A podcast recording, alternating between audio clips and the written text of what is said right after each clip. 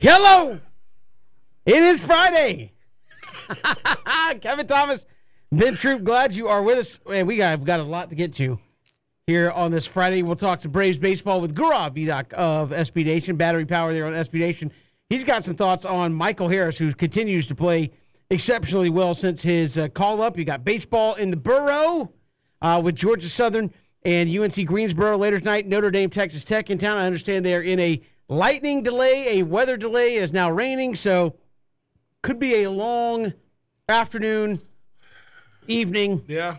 weekend. Oh, yeah. if it continues to rain there at Statesboro. But uh, again, first ever uh, regional there in Statesboro. I did see this. I don't know if you saw this, but good on. Uh, I know we enjoy having Jared Benko on, but saw him out today. A tweet of uh, of him out there painting the baseball stadium, getting it ready for the regional. That's dedication, man. When I I, I don't know. I, again, I'm not going to speak out of turn. Uh huh.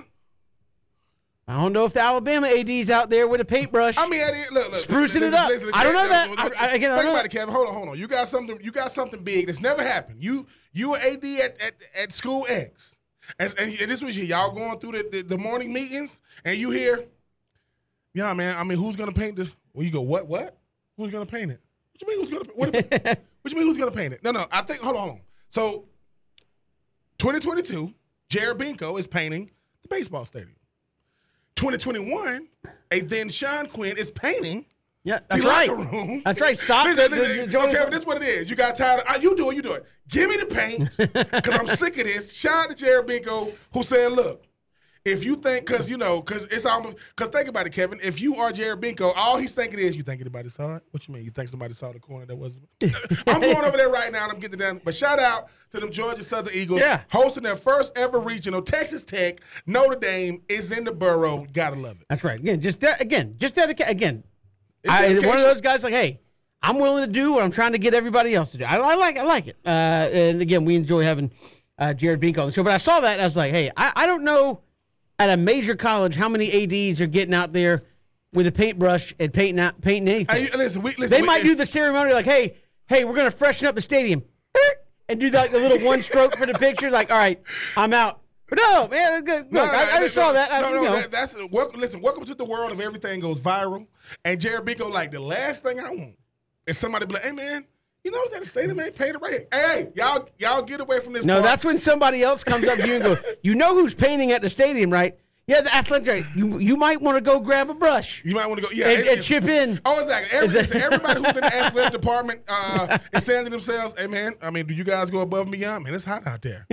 Is it? the- well, you would hope so. Yeah, the head guys out there getting it done, Yeah, so. we live in the southeast. It gets really, really hot, really, really fast. I mean, you know, but shout out to Jared Benko, though, man. Congratulations, like I said, the Georgia Southern City of Statesboro hosting their first ever regional. There's only 16 of them, and they are one of them. Shout out to them. Absolutely going to be a big weekend of baseball there in Statesboro. SEC meetings are done in Destin. Normally, that's like a big to do. I don't know what got solved uh, this week in uh, in Destin. We'll talk about that coming up a little bit later in the show as well. We had the NBA Finals bin uh, last night, and it kind of goes away and went in a direction that I don't know if a lot of people saw coming. So we'll get to that coming up later on the show as well. 912 342 7184 912 342 7184. You can hit us up on Twitter as well at Pigskin Radio. At Pigskin Radio. We are streaming live, ESPNCoastal.com. You can also see us live tweet, uh, live tweeting, live streaming my my smiling face, Ben's Smiley face on Facebook, Twitter, and uh, our YouTube channel at ESPN Coastal, and you can follow along with us right there uh, online. So a number of ways for you to, to get us here on the show. But Braves last night, Ben, you sent me a text. Normally Ben doesn't send me a text after a certain time because Ben's like, I, I was tired. But you sent me a text last night and said, "quote The Braves are balling." They, they were. And- and they- they finally well, got one- I, no, no, this is what I really did. So, because the Braves scare me, people like, oh man, they was up by like six. Nah, nah, nah. I, I need, I need that secure. Like Braves can be up five to zero down. That that's it has proven that it's not safe in in, in this year's MLB. But when you know d'Arnaud, he started really going crazy, and I was like, okay, man. Like it's one of those things, Kevin. You say, all right. If they come back and they tie and they lose, I'm never texting Kevin again during the game. but I just I just think that you know, I you know this is what I used to do at night because I mean I, I, I the, games go too late. I mean I ain't gonna stay up. I I go straight to the box scores, And, and and when I'm going, when you know, it's so many games in MLB, Kevin, I'm just scrolling up. I'm like, I'm kind of, I don't know if anybody does. I'm scrolling up real slow, like ah, like it's my fault. Like, come on, Braves. Oh, Braves up big. And I'm like, okay, they kind of balling right now. Then when I saw d'Arnaud go yard again, I said, all right, you know, I, I feel, I feel secure. But at the same time, Kevin, it's what we said. It's like the Braves do it from the most unlikely of people. Like if you would have told me the Braves go out there and dominate, I was, oh man, Olson, Riley, you know, uh, Acuna, d'Arnaud. What? And I think that's kind of like I hope that this Braves team realize, look, man, somebody's up every game. We don't know who. We don't know who's to get the high hand. We don't know in the lineup or pitching or what may have you. But you got to string some wins together. You want to get a, a winning streak. And Kevin, at this point, we'll take it any way you can get it. We, It used to be you want to get three in a row against the same team. No, if it started with a previous team and you want to and you want to bring it over to another team, because last night, um, I was on a podcast. I'm not going to mention, and there was a person on there who, you know, roots for the evil empire, and uh, I was like, he, you know, I, I, I kind of let him know. I said, "You see what my Bravo's doing right now?" He goes, "I'm a Yankees fan." I'm like, "Listen, man, my, my internet will go out hearing that kind of nonsense coming from you." But That's no, no, true. no. But shout out to the Bravos, man. Got it done, Kevin. At this point, it's about getting it done. I'm not. I'm not the BJ Bennett of wasting runs. Get as many as Yeah. you get, but hopefully that carries over. I I, I, I like the energy last. Yeah, night. whatever it takes to get wins at this point, a chance to go for. I, I shouldn't even say it because how many times have I said, "Hey, a chance for three, a chance for three in a row." I mean, please. Please. And again, Colorado has been one of those places, man, where it's like it could be a lot of fun because you can score a lot of runs. It's big, the ball travels well in that thin air, or it can be a house of horrors. And so far, it's been well. Uh, it's done been good for the Braves, uh, at least through one game. I, I'm I'm hoping Ben, again, just for the sake of quit talking about it, they can win three games in a row and kind of put together a winning streak. I mean, you look at it, and uh, I was just checking out today. The Braves are nine and a half behind the Mets, and you look at it and say, "Well, man, what this kid?" The Braves are six and four of their last ten, which is not terrible. I mean, that's not that's, above 500 baseball in your last ten. Mets are seven and three though, so that that's what you're dealing with. You have got to play a little bit better baseball and hope again. Uh, you know, the Mets are ending this stretch. The Dodgers, Padres, uh, Angels, Brewers, Houston. I think they're playing the Dodgers right now, so you hope. And apparently, the Mets are all upset. They said the the Dodgers visiting locker room was apparently not up to not up to par. Smelled like what is? I, I was trying to say. What- somebody tweeted. I'm trying to remember who it was. Said said it smelled like rat urine. I like. I don't really know if that's got a specific smell. To me, like I don't want to get you know too involved in the show, but you know, urine's urine. I, mean, I, don't know if there, I don't know if there's a big difference. Uh, you know, the way it's, it all smells bad. I you mean, know, I it's mean, like, I but mean, whoever, I mean, whoever but- describing that, how would you? I mean, how many rats have you dealt with in your lifetime? like, you know what I'm saying? Hey, I'm just listen. I, listen if coming from a person who lived in the Northeast, to where, listen, people, you live in Jersey, and this is no the New York and New Jersey uh, transit system. You got some big dog looking rats climbing up the freaking wall. But no, I mean, hey, if, look, that's what we do today. I mean, if that's what it smelled like. were they ever actually on the train?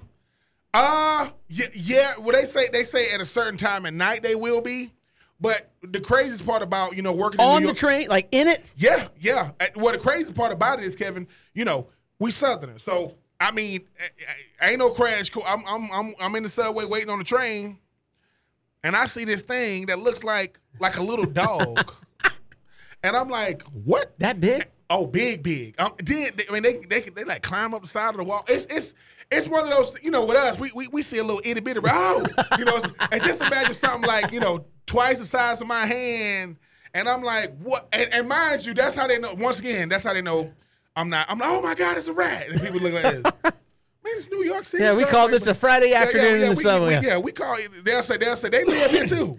Uh,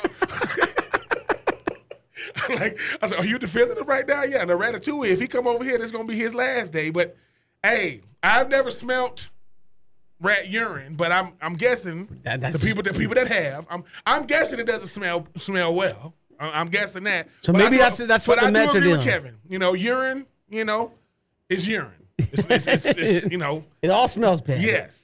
No, I would say I maybe that's why the Braves didn't play well. Maybe that's because they're in the locker room like, what? Like is that It's like- turpentine? no, that ain't. Somebody get some Febreze in here or something? and you know what? And, and- and you know what's crazy about about baseball players? They never really get into how, you know, s- some of these stadiums are kind of wacky. They don't really say anything. They'll look, man, I don't want to, I, or I don't want to be the first. Like I mean, some of these said- some of these stadiums have been around a long time. I imagine there's it smells a little musty. like I'm saying, if you're if, Yeah. you're if you're with the Red Sox and you're like, Oh, yeah. and you're like, hey, Ted Williams was in this Oh, locker room. got to be- Like, no, I'm saying, but like, yeah, you're like, hey, Ted Williams. Uh, well, Ted Williams hadn't played since like the the, the early the, the 50s and the 60s. And you know they want Like, to quote, and with all these renovations, they want to keep everything the same. Like, no, we can we can we can get rid of these toilets. I, I think we can get rid of these. Like Babe Ruth once said here. Babe Ruth used the bathroom, in that bathroom after everything. No, no, like like okay, well make it a monument and put something around It's- it. Nobody can use it. It's the memorial stall at the the. Yeah, like like I'm just it's the golden stool. That's listen right. to me. At the end of the day, I love. Listen, I never met my great great great grandparents, but if they say your great great grandfather used to sit down, uh, well, I'm Time for an update. Yeah, yeah, yeah. I said, what color that's is it? It's, it's made out of wood. Not doing it. I'm just saying, certain things. Look, at the end of the day, can, I, listen. As a person that played in a lot of football stadiums, I mean, the old Orange Bowl was awful. Like it used to be, all full when it used to be down there. But Yeah. I, I do think that certain things, certain traditions, are ridiculous. Like I get it. All right, boom. So it's, I, you know, I sh- I don't want to Babe Ruth. I don't want to use anything he. I know this is a, this is a, this is kind of a uh, you know way off the topic, but hey, we we're doing it on a Friday. Why not? Worst smelling locker room you've ever been in was where? man. Was there one in the pros that was real bad? Um, that was real bad, man. That you be like, dude, what is? I'm oh saying- my god! Listen, and I mean this He's like, respectfully. I'm just gonna change I mean this- outside. no, I mean I mean this respectfully. The, the the I played for the Raiders, but I also played against them. So when I play against the Raiders my rookie year, we going to you know we we in the visitors locker room and you look around like what the hell what the hell is this? Like you like you look around, everything sounds is uh, that and San Diego, by the way. San Diego's was bad too. They was bad. You know, you know how okay, you know how like you, you watch like the A League of Their Own or whatever. do they do and- that on and- purpose? And you, and you and you see how they got to make a set, but you see everything's wood. Yeah. But that's the crazy part. Then I play for the Raiders. And I walk into the Raiders locker room. And I'm like, what the hell is this? it's it's not, it's not, it's it's it's almost like they trying to preserve too much. And I'm like, listen, man, like, did you consult with me? I don't want to sit on the bench. It's going, is that a splinter? It- it- it's it's so for me, it was it was it was the old you know, San Diego. And obviously when you talk about um It was just bad or like smell bad and it, everything. it smelled bad, but Kevin, it's one of those things to where it's one of those things where it's like this. It's like walking into a hotel room. You know, you walk in, you like it's okay, or you like it's what? It, yeah. what is it? And like I said, the, the, since the, the, the old Chargers, the old Raiders, love the Raiders by the way. And di- and, and a number, and if I go college, I'm sorry, Vanderbilt. I, Is bad? You think I'm they like, would? I'm like, I mean, you you you like, hey, what? Buff, hey, Buffalo wasn't the best either. Like, it's like it's, it's it is. Um, I can't remember the stadium, but there is a stadium out there that the visitors' locker room was all pink, so they painted everything. I was at pink. Iowa. Does that. Okay. Their visitor locker room. Yeah. No, I'm saying look, look I, everybody who's played sports knows. Is, hey, there's been a locker room or two you walked in. It's got that special special smell of No. sweat and humidity. that just it's it's it's a it's a nasty or- or- combination. Or, or, this, uh, I will say this: went to went to the University of Tennessee to play up there twice. We had to go to a, a movie theater. Now, listen, Kevin. Just imagine the first, you know, Grease Grease movie theater. You like the movie Grease. You walk in, Right. And you know everything is dim. You got the dust coming from the ground. I'm like, what kind of movie theater? I'm, it and maybe they just did that, but like I say, man, some of these stadiums, all- man, they, everything is an upgrade now. You Yeah. know, they, they can't. That stuff can't live. it's it's an all all an experience. But the Mets were complaining about it. Said the uh, the visiting locker room unacceptable, unacceptable for the Mets. I hate it for them. Maybe you'll lose a couple more games and Braves can climb back in this thing. We got so much to get to. Gaurav Vedak will join us from Battery Power on uh, SB Nation. I will talk some Braves baseball with him in about uh, 20 minutes. When we come back, the SEC meetings are done, but did they do anything? We'll let you know next. It's three and out, Southern Pigskin Radio Network. Welcome back. Good to have you along here on Three and Out. We'll chat with Gaurav Vedak of Battery Power on SB Nation. Talk some Braves baseball with him coming up in just a little bit. But Ben, the SEC meetings in Destin are done. And what did they decide? Well, they decided that they'll decide later. Is basically uh, what happened. No scheduling protocols in place. Didn't even vote on a, uh, a scheduling uh, protocol. No NIL policy. No transfer portal policy. Those last two, I think, most people assumed uh, probably not going to get weren't going to get done.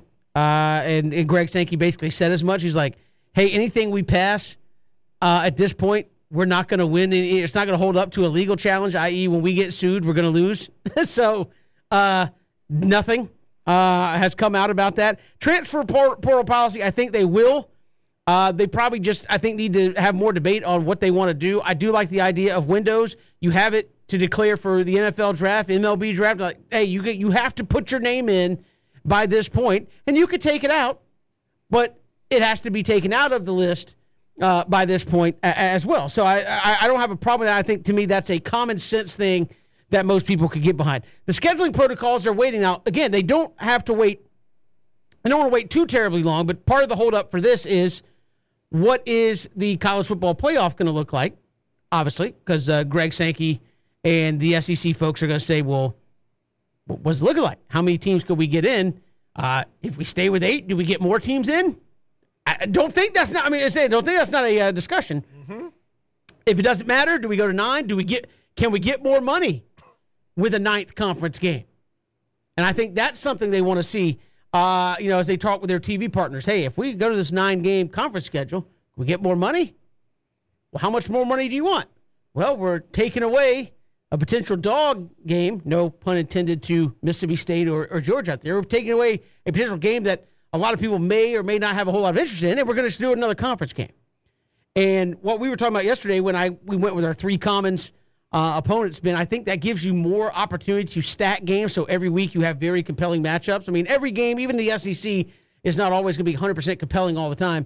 But I do think the SEC said, hey, we want to talk more about some of the uh, things that are out there. I think there's hesitancy for a nine game conference schedule, even though to me, that makes sense with kind of the direction college uh, athletics going. If the money goes up, you got to offer me something compelling. And I know you can say, well, we're going to make our, our, our, schools schedule X. Well, you can say that, but then when uh, Northwestern State or something comes up on the schedule, you go, why'd you do that? Well, we tried. We couldn't get an agreement done. So we went with a dub. I mean, so I, I think there's some complexities there, but I think that one, Greg Sankey said they want to have done maybe late summer, early fall. So moving ahead, they can negotiate with their TV partners about getting that new deal done. Yeah, I think uh, this uh, these meetings, Kevin, was more about look, just you know, hashing out some some you know fake beef that's going on uh, in the media. You know, when it comes to Greg Sankey, he's a guy that definitely moves in silence.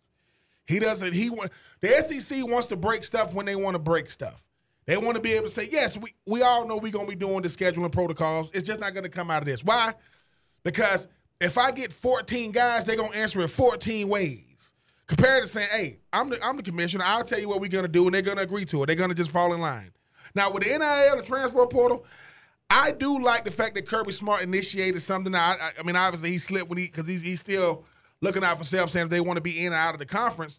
But Greg Sankey understands you only get one time to get some of this stuff right. So once we say we got a protocol to come to NIL, that's going to be the lay of the land. And when, not if, when sanctions come down, they're going straight. They're going straight to the SEC offices.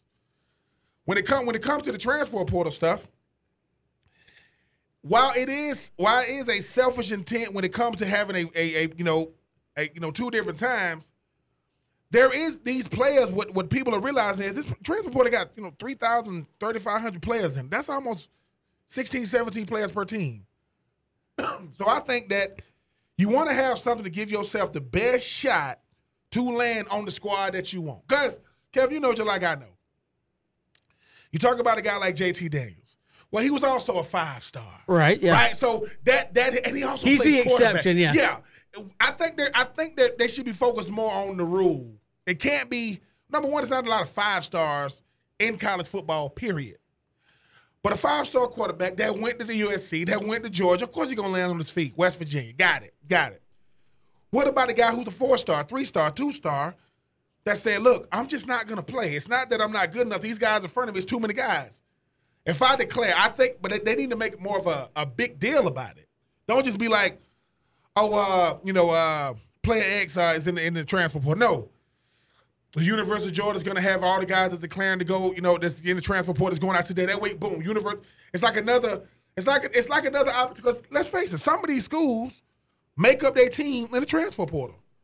Some of these teams are saying, "Look, man, if I get a chance to get a former Georgia, former Georgia Tech, I want to get that guy, but I want to, but I want to have, I want to be, I don't want it to be, he goes in at, you know, he's in Georgia, so he goes in at, you know, five o'clock Eastern time. I'm on the West Coast and I want him. Hey man, somebody already. I think they should make more of a big. I do like having two different windows because I want to. Because if I go in the first window, now this is the crazy part though. He said February first. The reason why I don't like the February first, do no no no, do February fifth because the first week I want to see what y'all. Don't let me transfer out and then I look at this recruiting class and it's not and, and my position is fine, but I'm gone. No, let me see what you got. It's like it's almost like, hey man. Well, I think the coaches want it prior to signing day, so they know, hey, do I need to be pursuing another Yeah, guy because yeah. somebody wants to wants to dip on me? and I and I, I I like having listen. I they talking about two. I, I do like having the two windows. I, I I do I do like that. You know, but I I, I also want to. I also it's all about making sure these players have a landing spot because you know like I know Kevin. I mean, look. For a person that's been recruited, highly recruited, it is a woo. It is a beautiful. I'm not gonna act like it's not a beautiful place to be. It's a beautiful feeling because a lot of myths got killed. I, I'm, I'm my first video. I'm like, is you ain't have to be on a good team, right? No, you good. You sure? Yeah, you good. Uh, did I have to have the best stats in the state? No. You sure? Yeah. And then you get on there and you go, oh, there's like 50 dudes here. yeah, but just, just just watch. Just just watch what starts happening. And the group go from 50 to 40. Then then they started breaking certain people off. I mean, tight ends coach want to see you. Head coach want to see you. Offensive coordinator want to see you. Head strength coach want to see you. Uh, AD wants to meet you. President wants to meet you. Dean of students want to meet. All right, cool. and what happens is, when you going back home, you could take two guys from the same school, and they say, "Well, Troupe said they did all this, did all that. I ain't do that with me." And I'm like, "Well, man," I, and I go, "It's like somebody saying, wait a minute, they ain't have you in the room sitting in front of Lou Holtz on these stadium? Lou Holtz at stadium? Yeah, you ain't go up on these. They didn't give him. you a leadership certificate yeah, yeah, or a winner Now- now- now- now, you- now that's what lost me. I mean, now South Carolina was very impressive until they did that. Was that but really it? Yeah, yeah. Well, two things, Kevin. This is the thing, right? I'm not trying to go on a sidebar, but No, no, no, no. guy- Think about this though, Kevin. You okay? You from Gwinnett? You Gwinnett and Valdosta might might as well be in two different plants. That's so far away from where you're from, and it's and it's and the, the, the it's still the South, but it's different. Gwinnett is not like Valdosta. So for me, Right.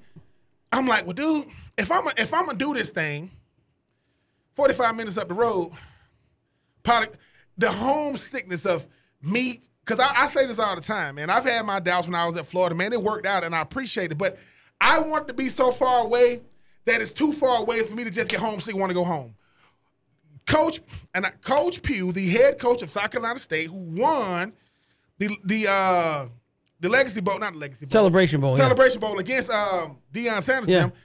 He he's the one that picked me up and and drove me to South Carolina because my parents was coming behind me. The strength coach drove me back, and I'm like, this is cool and everything, but I want to experience winning. Like that's what South Carolina had lost every game for two years straight. They lost every game. then they go to the banquet. And he like, "Is listen, every one of you gonna get winner certificates." I go, "Did he just?" oh hell no! Like, like you know what I'm saying? So for me, so for me, Kevin, it was like it was one of those things to where I mean, to me, like think about this, Kevin, think about this. I just can't. I mean, again, I'm not saying I, that does, I just can't believe that at the Well, college well, level you would do that. but it- but- I guess you got to do something when you're that's 0 and when, 11. but that's when you realize the head coaches are the creme de la creme on the campus. Because when he when he when he said he was going to do this in the you know in the staff meeting room, you know how many people are like he going to do what? oh my, and because it's it's it's so I just know that when you when coming from a guy who look, I stayed at the same school. I, I, I you know, I just stuck it out even with different coaches and different things. I just want to make sure that uh, you know these players have the best possible opportunity. and we will make sure that Ben gets another winner certificate when it's all said and done. Now we'll come back. We'll switch gears. Going to talk some Braves baseball. Grant Vedak, SB Nation will join us when we come back here on Three and Out.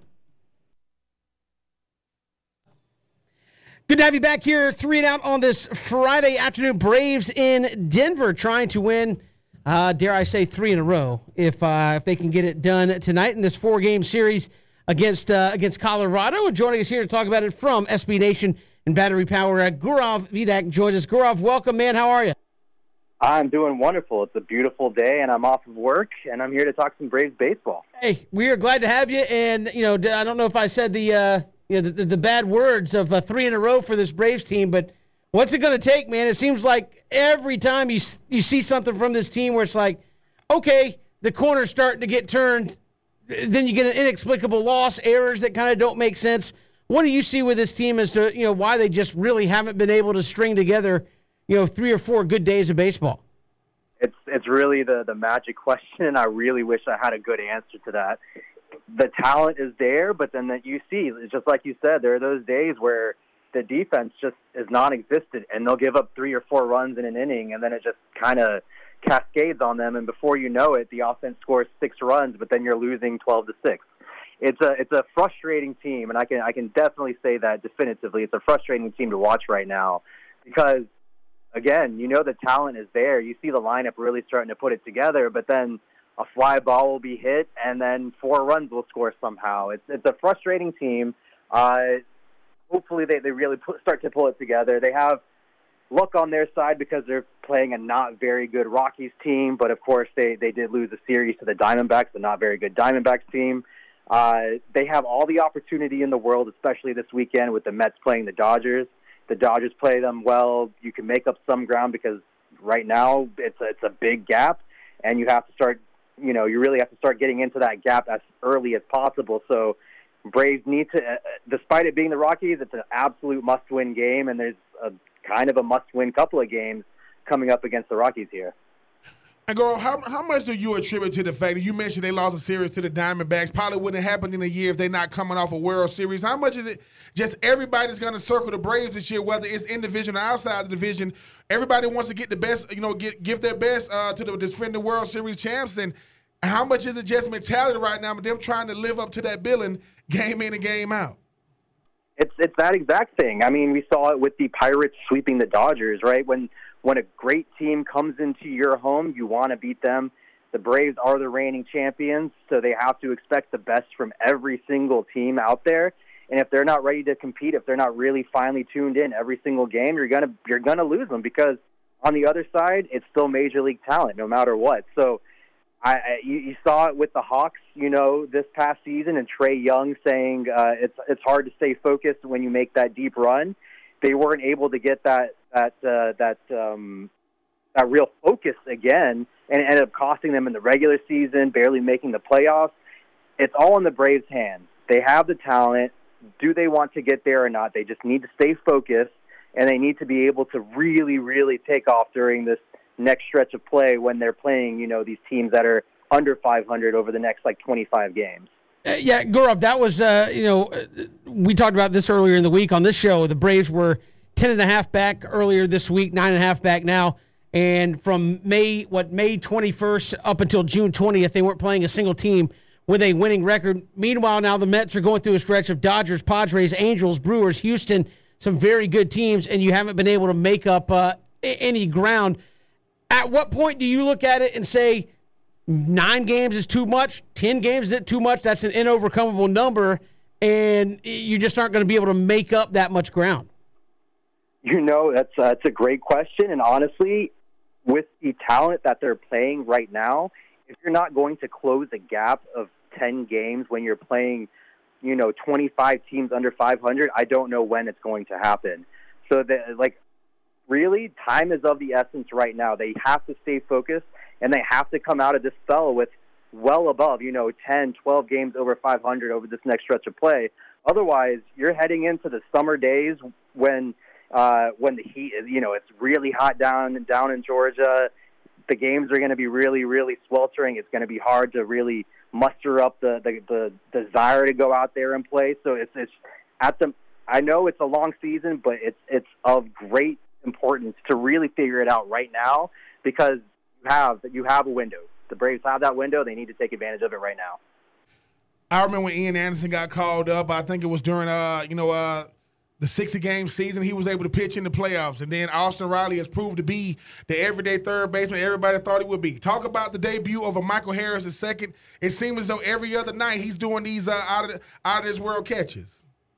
He is probably one of my favorite prospects that I've covered in my entire career. He is a true five tool talent. And what you're seeing from him is he makes he makes sure he makes an impact every single game. If his bat's not there, you're going to get grade A defense. And what's great is we haven't even seen his arm. Wait until you get to see his arm out in the field if he if he ever gets tested. He has a cannon for an arm. This is a guy who he's got every single thing you want. He's got the mental he's got the mental makeup. His family is outstanding. He does everything the right way. He's exactly who you want in a prospect or in a player representing your city. And while he got off to that 0 and 4 start, the last three games offensively, he's starting to get it, really starting to get it together. And I'm tell I, I had this conversation with with Kevin yesterday. I want to put out that bold claim. Every single season when he's been promoted, it's taken about two and a half weeks before he really gets to the level of that talent on there. So I'm going to go ahead and say by June 12th to 15th, you're going to see the Michael Harris again, I'm talking straight offensively, you're going to see the Michael Harris that we know that I know he's capable of, and that's someone that's going to get on base. He's going to hit about 300. He's going to walk about eight percent of the time, and he's going to hit double after double after double. This guy is is a for real player, and I pray that he is on the Braves for a very very long time.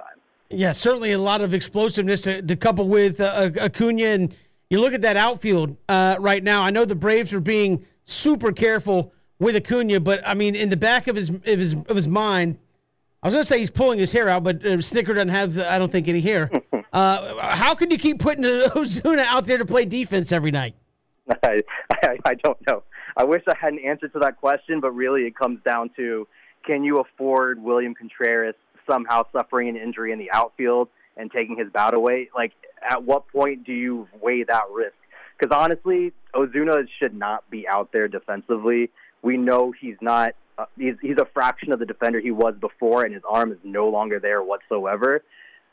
It's just it, it becomes how risky do you want to be? And honestly, right now, I feel the Braves need to find a way to get his to get William Contreras' bat in there alongside Ozuna, which again, it, I, I'm not exactly how Snitker needs is gonna is gonna do it, but there, it's of great importance. Is what I is what I really want to say. You have to get William. You have to get your best hitters on there out in the lineup as much as possible. So I just I, I kind of foresee a, a, a stretch of play where Ozuna is going to be playing DH a lot more, and maybe he's getting on the bench some. Uh, it's it's gonna it's not gonna be easy, but luckily I don't get paid to make that decision.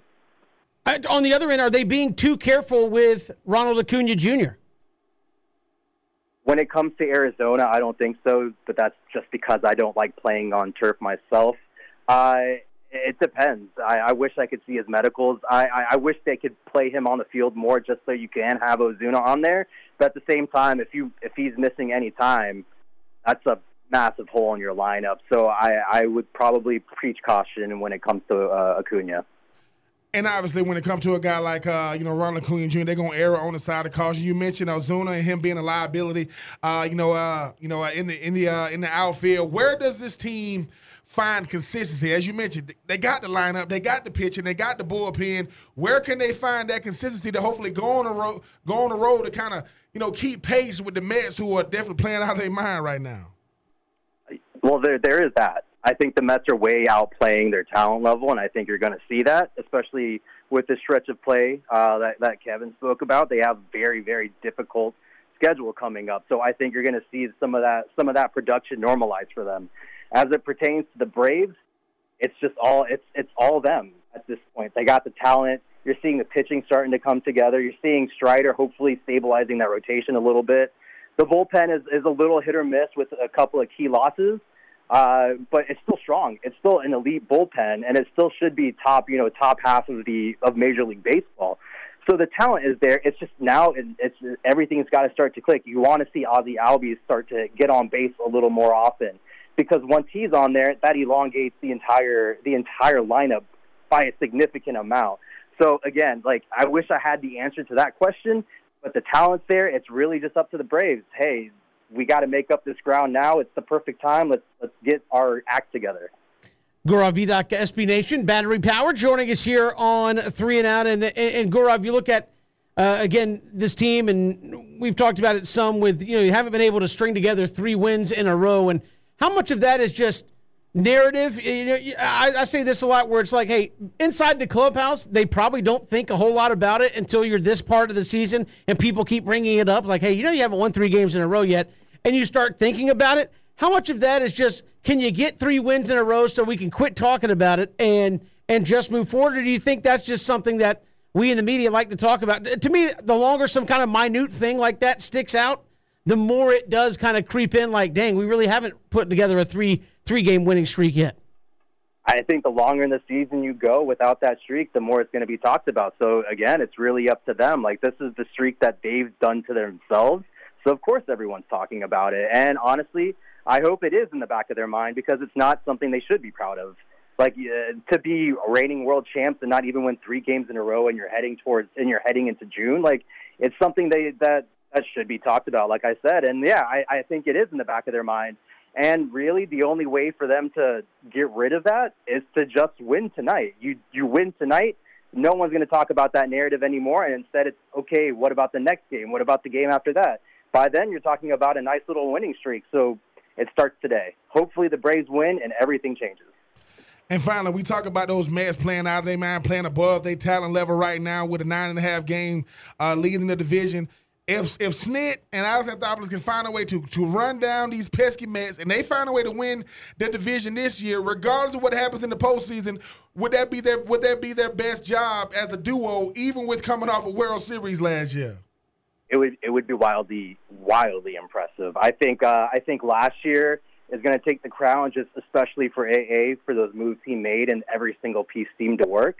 But if you're able to come back from ten games down, despite it even being June, if you're able to make that kind of comeback, and of course some of it's going to be haha Mets, uh, it would still be extremely impressive because no matter what, you're still playing Major League Baseball elite talent across the world, right? These are the best players in all of the world. So being able to come back from that would still be wildly impressive. Gaurav Vedak, uh, SB Nation, Battery Power, joining us here on Three and Out. Uh, Gaurav, we appreciate the time, man. Thanks so much. Thanks so much. Have a good rest of your day. Hey, we'll do. And we'll check in with you, uh, Gaurav, coming up in a, a, couple of weeks, see where that Michael Harris prediction is lying. I hope he uh, continues to, uh, to play well as the Braves and the Rockies coming up tonight. We've got more to come here. It's three and out, Southern Pigskin Radio Network. Great to be here on this Friday. Kevin Thomas, Ben Troupe. Glad you are with us. Take three coming up around the corner. They got baseball going on. Well, not right now. They don't. Had a little rain and some lightning rolling through uh, there in Statesboro. So, but Notre Dame and Texas Tech were underway. So I would imagine just by proxy, if you Going to check out Georgia Southern UNC Greensboro. Going to be a little bit later tonight uh, after they get this thing restarted. So, first regional there again should be some good baseball there. And again, it's double double elimination to move on to the super regional. So that's what's in front of Georgia Southern as they have to get things started later tonight. At the end of the day, Kevin, I mean, listen, listen, Georgia postseason, Georgia Tech postseason, Georgia Southern hosting theirs in Statesboro. Hey man, a shout out to them Eagles and I know we talked about earlier, Kevin uh, Jared Benko, uh, AD for uh, Georgia Southern out there uh, painting. Does the weather mess up his paint? Like, man, I mean, y'all I would be, I would be, I would be furious. Tarp over here. I'd be furious. I just painted that. But Jared Benko is going is is definitely in for a very very long night. He will be the last person to sleep tonight, and that might be tomorrow morning when it's all said and done. yeah, it's going to be a long night there in uh, in Statesboro. It would appear, but again, congratulations to the yes. Eagles. Georgia playing later tonight up in Chapel Hill as they're in the uh, the UNC regional, and Georgia Tech in the Knoxville uh, regional. They are playing Campbell, and well, it's not going good. Uh, Sixteen to five at last check in that ball game. So it looks like they will be headed to the losers bracket, or fifteen to eight. Excuse me, I just got the uh, the final there. They're going to head to the losers bracket. So one more loss, and they are done. That it happens that quick. Uh, in in college baseball, so you got to be uh, there on your toes. We got take three coming up around the corner. Uh, speaking of Georgia Southern, we'll hear from Rodney Hennon. Had a chance to talk to him earlier in the week about his ball club getting ready for this regional. That's coming up in hour number two. It's three and out, Southern Pigskin Radio Network. Hour two of three and out. Kevin Thomas, Ben Troupe, glad you are here on this Friday.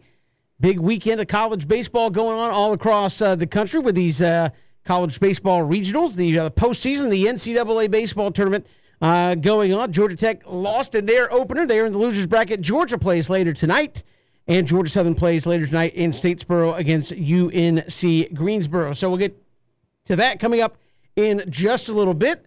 Surprise, surprise, Ben. The SEC meetings are over, and all of a sudden we get a statement from the college football playoff board.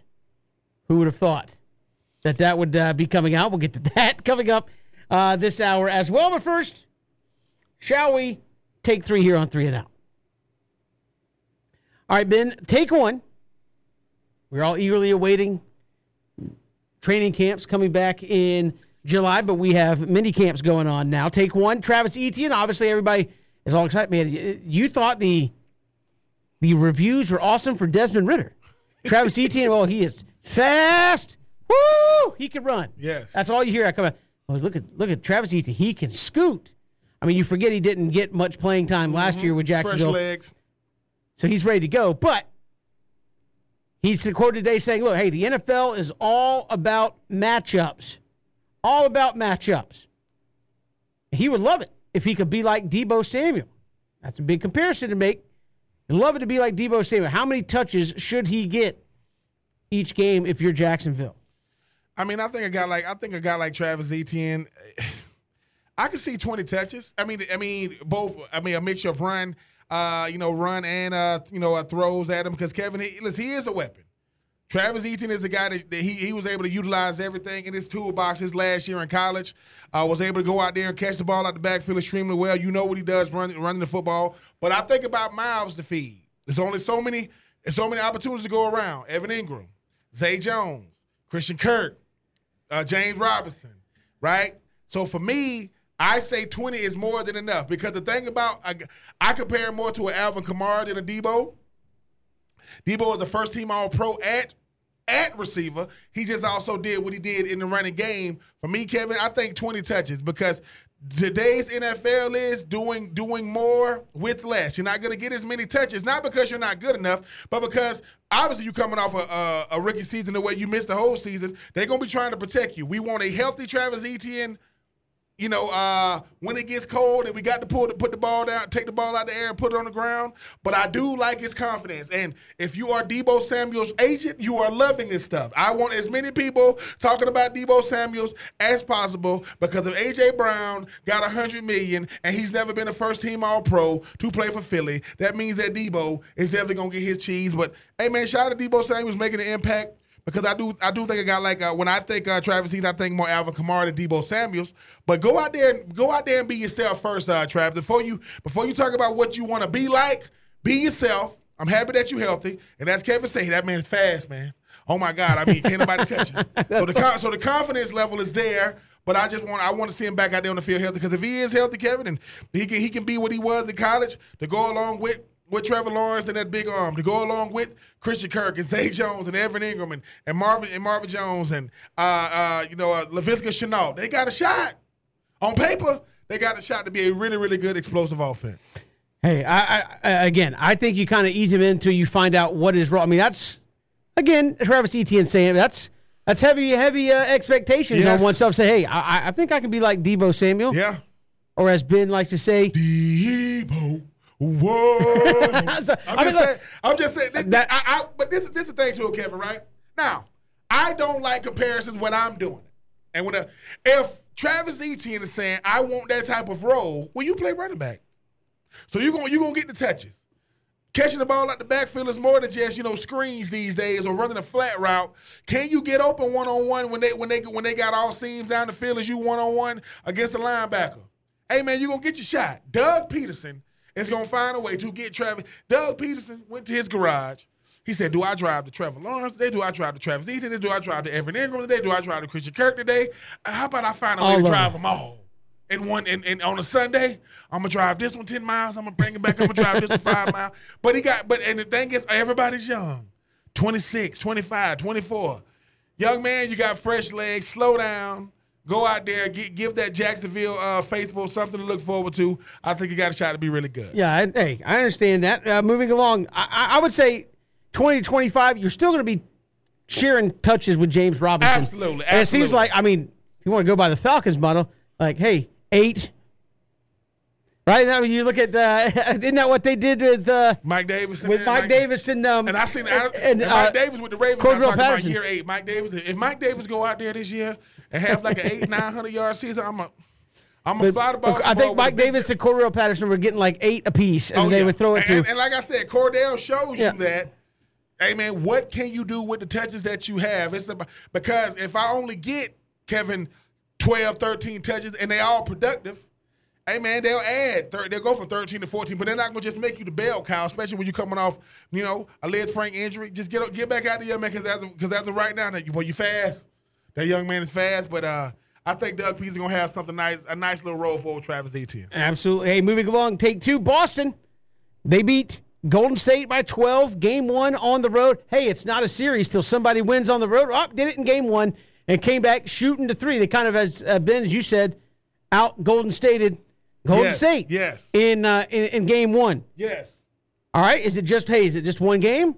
I know Draymond was out there saying, hey, for for three quarters of the game, we were dominating. And somebody said, well, what about the the, the last quarter? Come of the on. game? You didn't- Is it just one game, or are there real worries there for the Warriors? I think it's both. I think it is just one game, but it should be this is the thing, Kevin. People, you know, you got veteran experience. You got Draymond. You got Andre Iguodala. You got Steph. You got Clay. Right? You got you got Andrew Wiggins, and then you got a bunch of youngsters. I mean, you got a bunch of young dudes and Jaylen Brown. You know, you got you know you, you talk you talk about uh you know you talk about uh, Tatum Tatum and. You talk about Marcus Smart, defensive uh, player of the year. You talk about Al Horford. Sometimes Kevin being young and naive is good.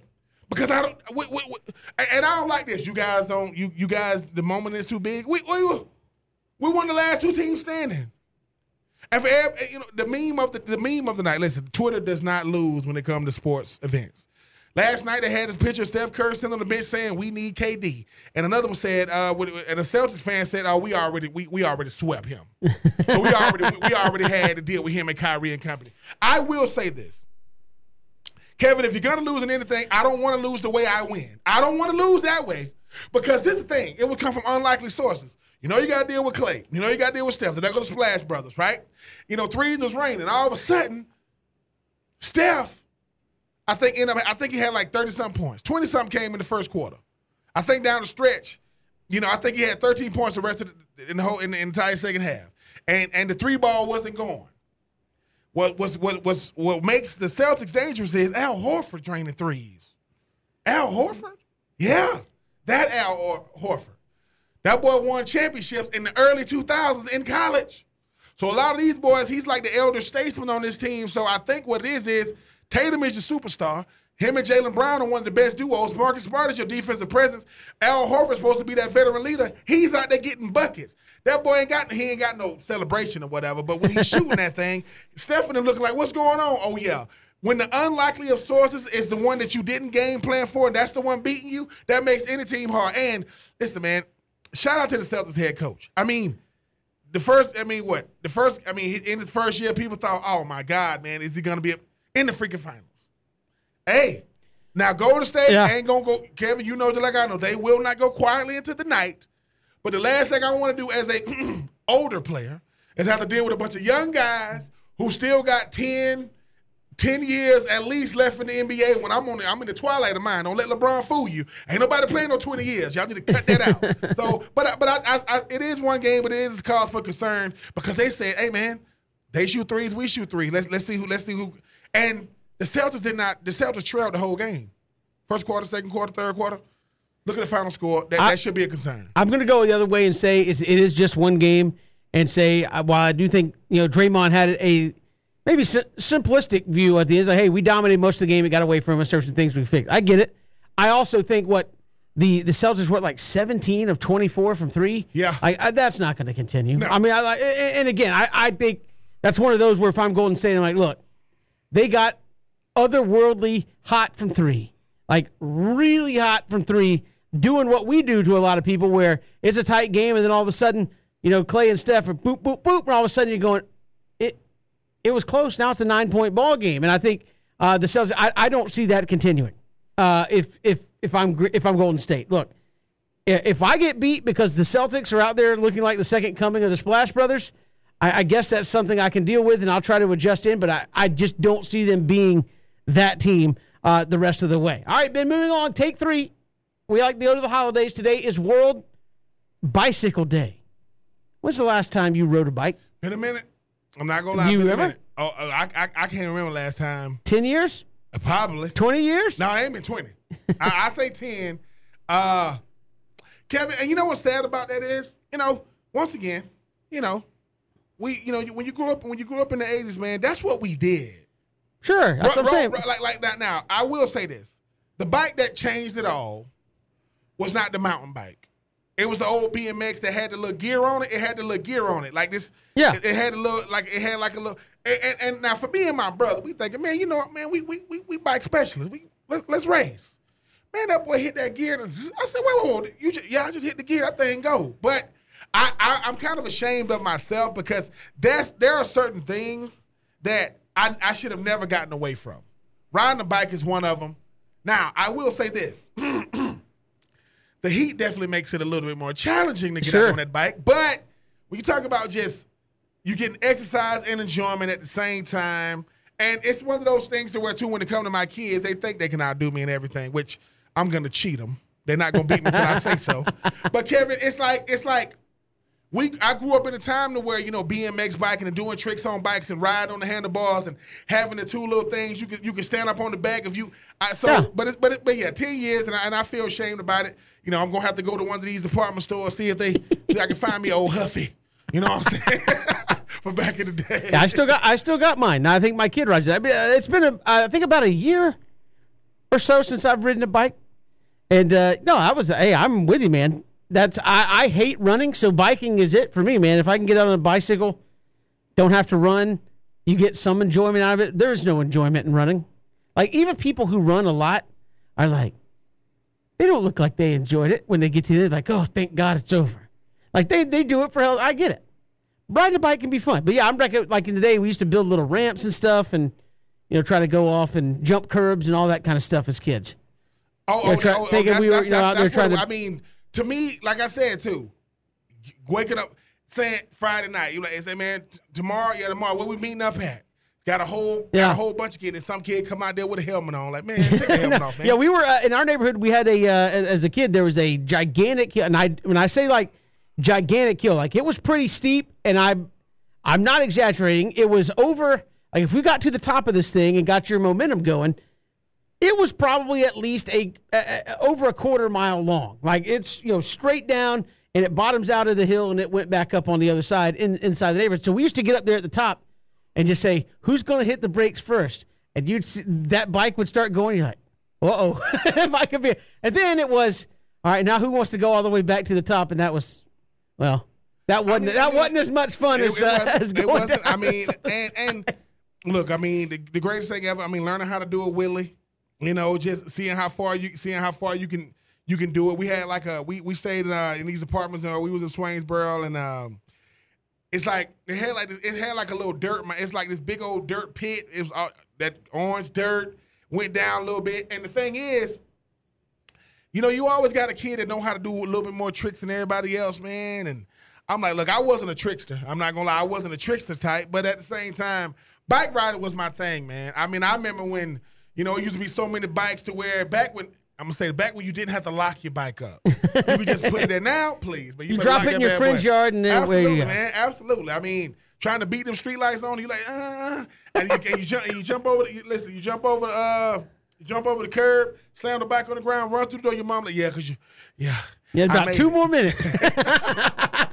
and you were going to be in trouble. Absolutely. Hey, that's take three. We do it every day at this time. We've got more to come here. It is three and out. Baseball going on in Statesboro. I just saw they were set to start back a little bit after five with Notre Dame and Texas Tech. So Georgia Southern going to be a little bit later getting started tonight there with UNC Greensboro. We will hear from Georgia Southern's head baseball coach Rodney Hennon next. Here it's three and out on the Southern Pigskin Radio Network. Along here on Three and Out, Kevin Thomas and Ben Troupe coming up this weekend. Going to be a big time in Statesboro as the Eagles set to host a baseball regional for the first time. Notre Dame, Texas Tech, UNC Greensboro all coming in to Statesboro. And uh, Ben joining us here uh, on the show here, the top of hour number three, the head baseball coach of the Georgia Southern uh, Eagles, 40 and 18 on the season. Rodney Hennon joins us. Coach, welcome. How are you? Oh, doing great. Doing great. Hope you guys are doing well, and I, I appreciate y'all having me on. Hey, we appreciate you taking some time and uh, and joining us. I know you've been doing it a long time in Statesboro. How special is this group of guys to uh, to keep fighting and get you guys a, a regional there in Statesboro? Well, you know, y- yesterday was a special day for our program, and and certainly for this group of kids this year. Um, you know, I, I can't say enough about this group of, of young men. Um, you know, it's just been a joy to coach these guys every day. Um, you know, kind of the the hallmark, I guess, of, of this group, this team is is they show up every day ready to work.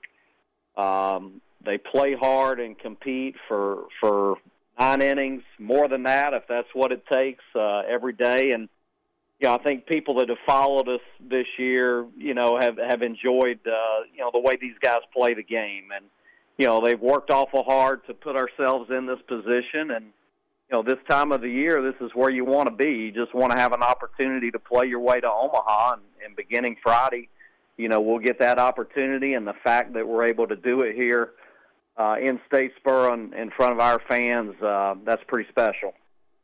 Coach, winning 40 games is not something that happens every day in baseball, especially in college baseball.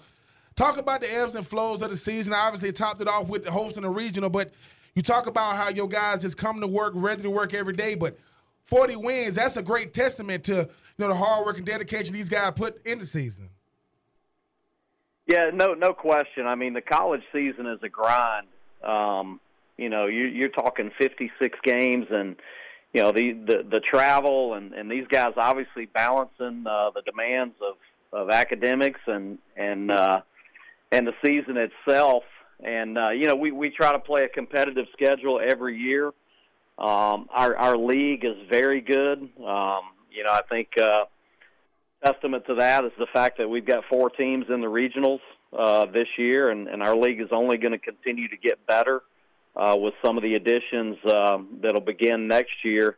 Uh, and and again, outside the league, we always try to play a tough schedule. I, I think that prepares you for league play, and and also also think it gives you an opportunity to build a resume.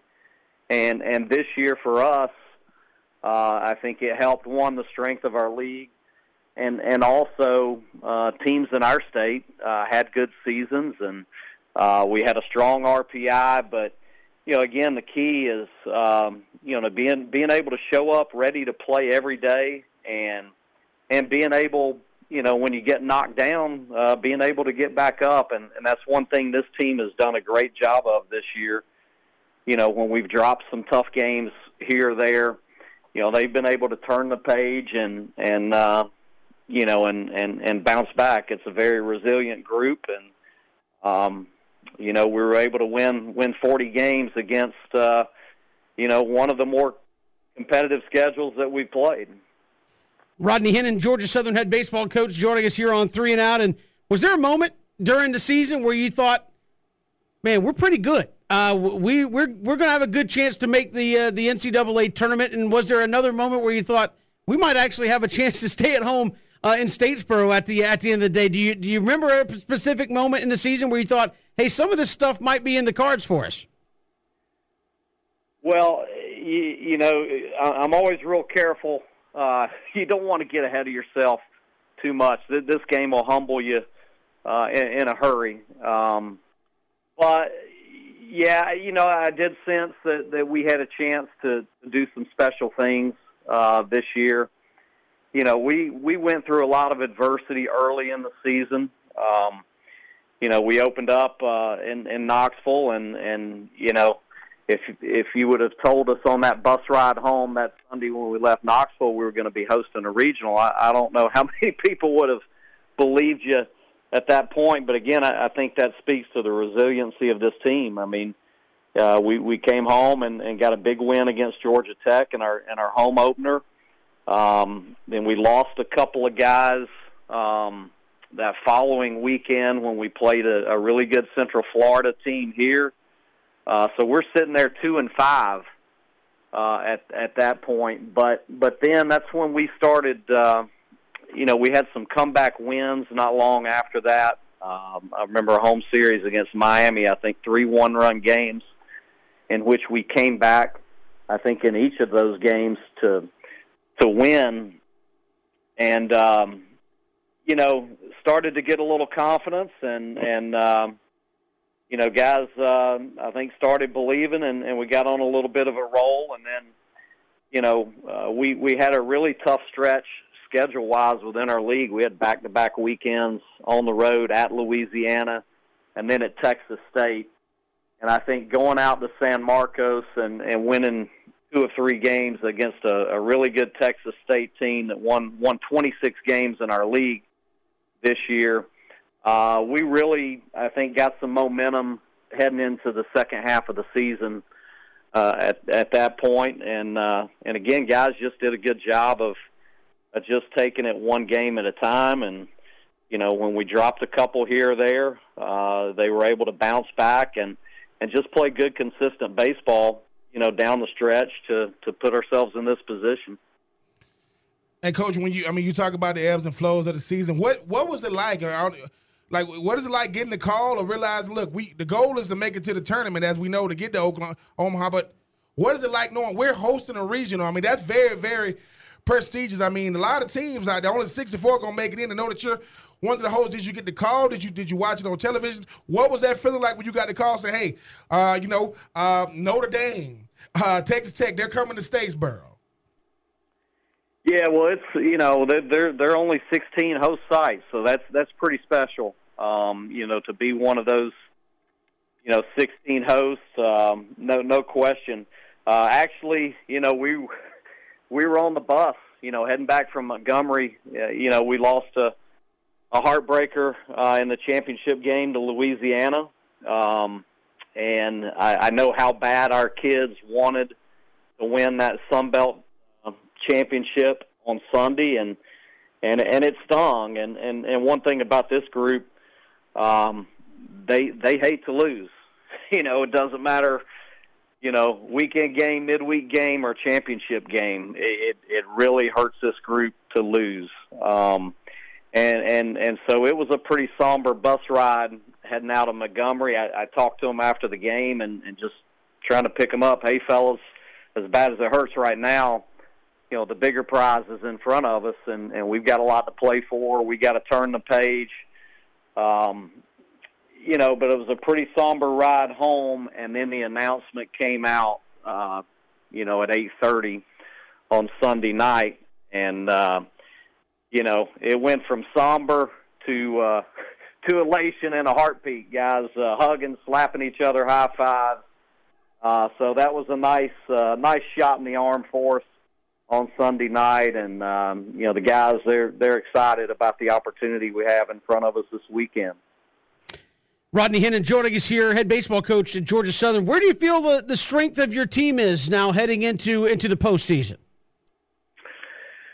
Well, I, I think you know, looking at the regular season, I, I, I mentioned it earlier. I think we, we've been a very consistent baseball team, um, and I think a lot of that starts with our defense.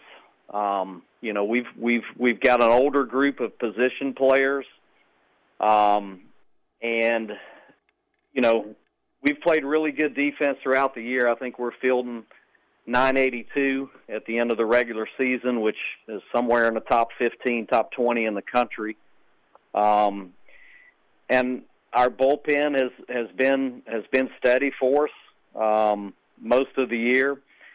And as we've played, I, I think you've seen the bats heat up, especially uh, the last month of the season.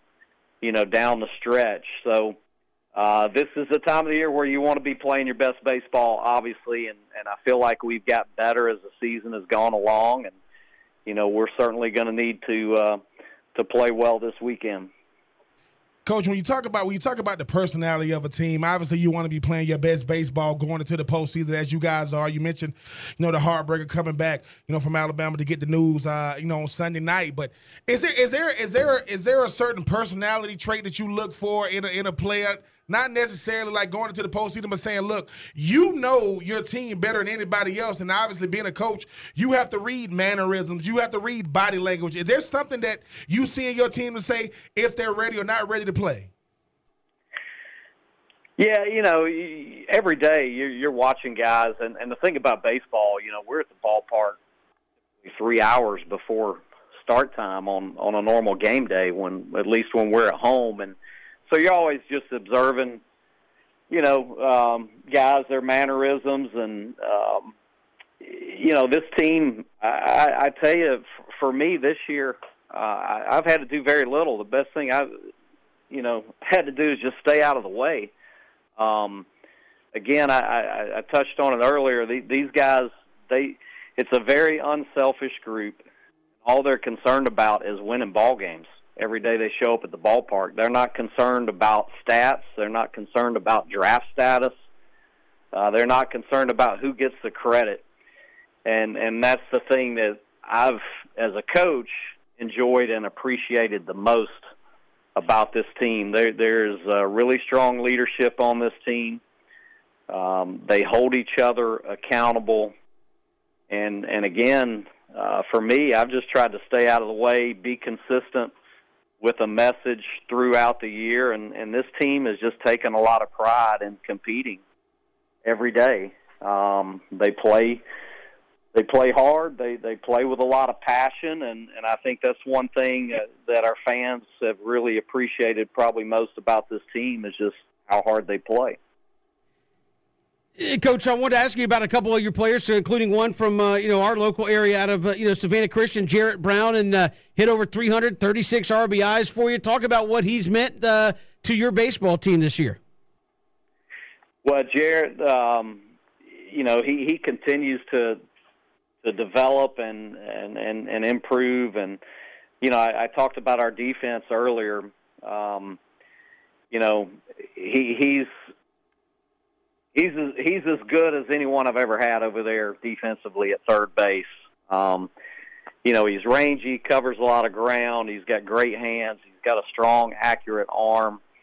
Uh, he comes in on the slow roller very well. So he's a big part of our defense, and he's continued to develop as a hitter. Uh, you mentioned hitting over 300. He's had some big hits for us uh, throughout the year. You know, broke open uh, the semifinal game on Saturday with a big uh, um, two-run single against Troy, and actually hit a sac fly in the championship game to give us the lead. Um, you know, late in the game against Louisiana. So, you know, Jarrett uh, works hard. Um, you know, and and and again, he's he's been a big part of our success and a big part of our defense in the infield. Coach, wanted to ask you about one more aspect before we let you go ahead of the uh, the regional this weekend. And obviously, uh, you've been around baseball long enough to know great pitching can take you a long way. How do you feel about your, your pitching? Look at some of the stats. I think you got three or four guys sub three in the ER, ERA category. Ty Fisher, uh, two eight seven as a starter for you. Very impressive. How do you feel about your pitching and your your pitching depth as you get ready for the big weekend? Well, I, I, I feel good going in. You know, Ty's done uh, done a great job for us all year. Um, you know, we we lost him for about two weeks. Um, you know, he took actually took a line drive off the face uh, against Central Florida, the Friday night game against UCF, and and fractured some bones in his face. And you know, this will tell you by Ty. You know, the next the next morning, you know, the next day he's in the dugout in full uniform. Um, you know, two weeks later, he's taking the mound in our first conference series against App State, and I can't tell you what kind of impression that made on his teammates. Um, you know, just you know that toughness that he brings uh, to our team, and you know he's done a really good job in that Friday night slot, going deep for us um, in in ball games, and you know he's one of those guys. Whether he's got his best stuff or not, has a knack for for putting you in position and giving your giving your team a chance to win.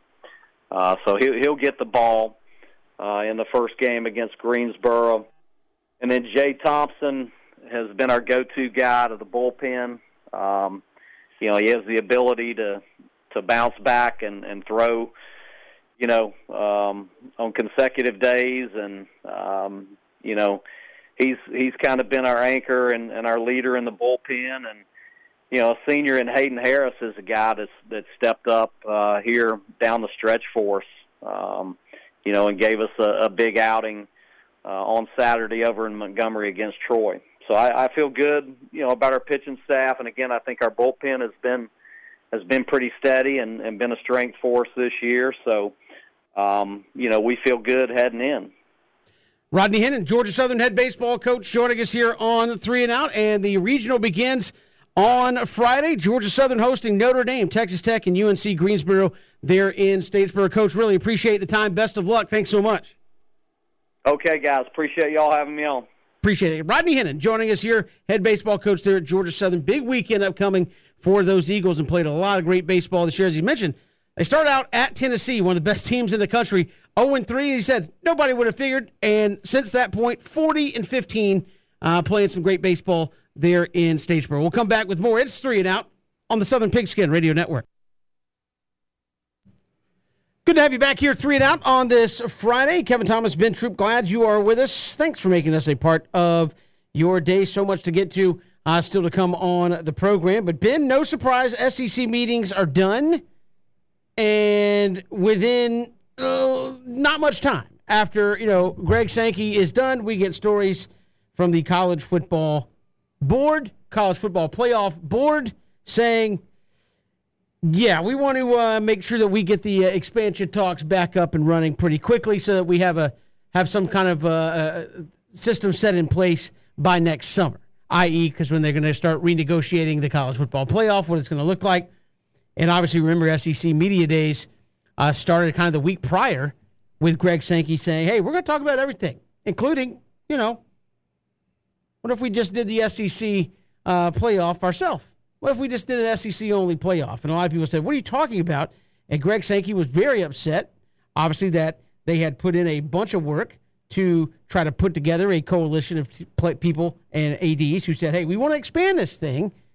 They thought they were heading towards a 12 game model. And then when it came time to vote, nobody put their name to it. And everybody kind of backed out. And I think that kind of uh, left Greg Sankey feeling some kind of way. And so going in there, and now all of a sudden SEC meetings are over. And we're going to talk about a 12 game playoff again and potentially uh, a a 16 team model. So, Ben, it seems like 12. It's going to happen. For all the out, we shut it down. No, it, it's going to happen. I just I just think that for me for me Kevin, it, it comes down to this. We talk about Greg Sankey, him being the most powerful, you know, uh, man in uh, college sports. Sure. We talk about the SEC being the most powerful conference in college sports. Kevin, the college football world had uh, had all eyes on the SEC coming out of these meetings because they were saying, "All right, what is the SEC gonna do?" Think about it. NIL, no. Transfer portal, no.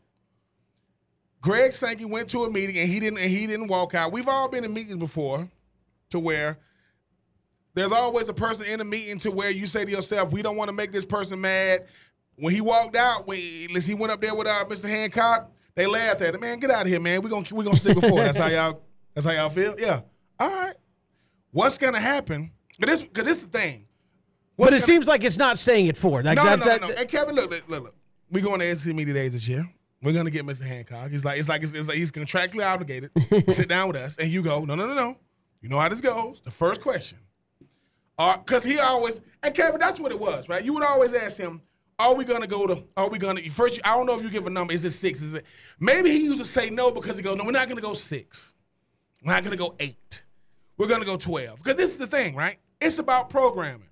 It's about matchups. It's so many bowl games now that we can't. If somebody go for one million dollars, name every bowl game there is. I, man, yeah, you can't do it. You can't. So I think what happens is, Kevin, it's like this: you want a true representation of college football. There's, excuse me, we talked about basketball got a tournament, baseball got a tournament, track if you the, if you the fastest it doesn't matter. Football we get four, four, and people go, oh well look at the matchup. Okay, so Michigan and Cincinnati couldn't beat Georgia and Alabama. How many teams can do that? Ohio State is good enough to do it because we've seen them do it. Clemson's good enough to do it so what if you got and, and, I think what 12 does is it makes it so that look, it's it's almost like We know how good you are because Kevin, you always say this. If you're the big bad SEC, shouldn't be a bunch of uh, uh, undefeated teams running around, right? But I think what Greg Sankey understands is this: perception is what we have. Yeah. We could throw out a bu- we could throw out a bunch of oh I'm gonna take my Oh, ball and go yeah. home. But at the end of the day, Greg Sankey knows. Look, we are stronger. We we are the most Sure. powerful conference when you compare us to the other four. But if we out there by ourselves, Oh no, I get it. I, I, I just found it very interesting. SEC meetings are over. hey, we're gonna uh, we're gonna discuss uh, explaining the. Uh, of course The we college just, football we were just Yeah, yeah. gonna put that out. Yeah. Oh, it, just, it just happens to fall under the day after the meeting is over. And we were waiting we for we that. were waiting for our time to, uh, to to see if we can make that happen. Let's go to the phones here uh, quickly. We've got uh, AC listening to us and wants to hop in here. AC, what's up? Well, thank you so much for taking my call. How you guys doing? Good afternoon. Hey, we're doing good. Perfect. Well, first of all, I want to give a shout out to your producer, Mr. PJ. Well, you're doing a great job, brother. Keep it up. So there goes a shout out.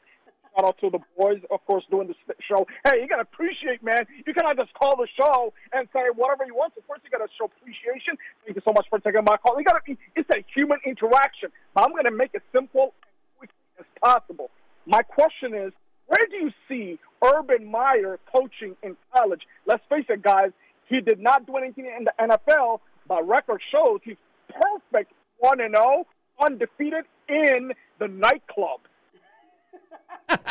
Hey, AC, look, I, I'll be honest. I do not see Urban Meyer coaching in college uh, uh, uh, again because again, where does Urban Meyer want to go? I don't see Urban Meyer as a guy, and Ben, I could be wrong, but there are certain coaches when they get to the end of their career, like, okay, I was away, and I'll do the Gus Malzahn thing where I'll go to a Central Florida. Okay, why? Because a lot less stress. They're paying me my money.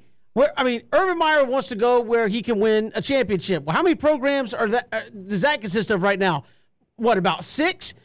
I don't think any of those are going to be looking for coaches anytime soon. And if they are, I don't think they're going to hire him. So I'm going to say he won't.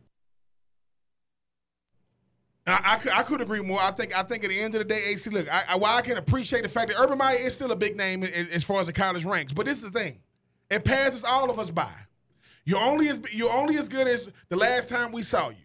You got to build on momentum, and as you mentioned, Kevin, Florida, he did his thing. Ohio State, he did his thing. So he wanted to be one of, on on one of the biggest brands in whatever division he was in. Ohio State, they're not welcoming him back.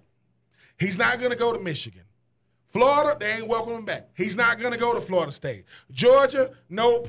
So as far as like a brand, it, there's not a brand out there that's going to be willing to say, look, man, you scared us to death of what we just saw you do. Like, I was willing to forgive what you did at Ohio State because at least you got a winning track record. I was willing to forgive what you did in Florida because you had a winning track record. What you did in Jacksonville, wow.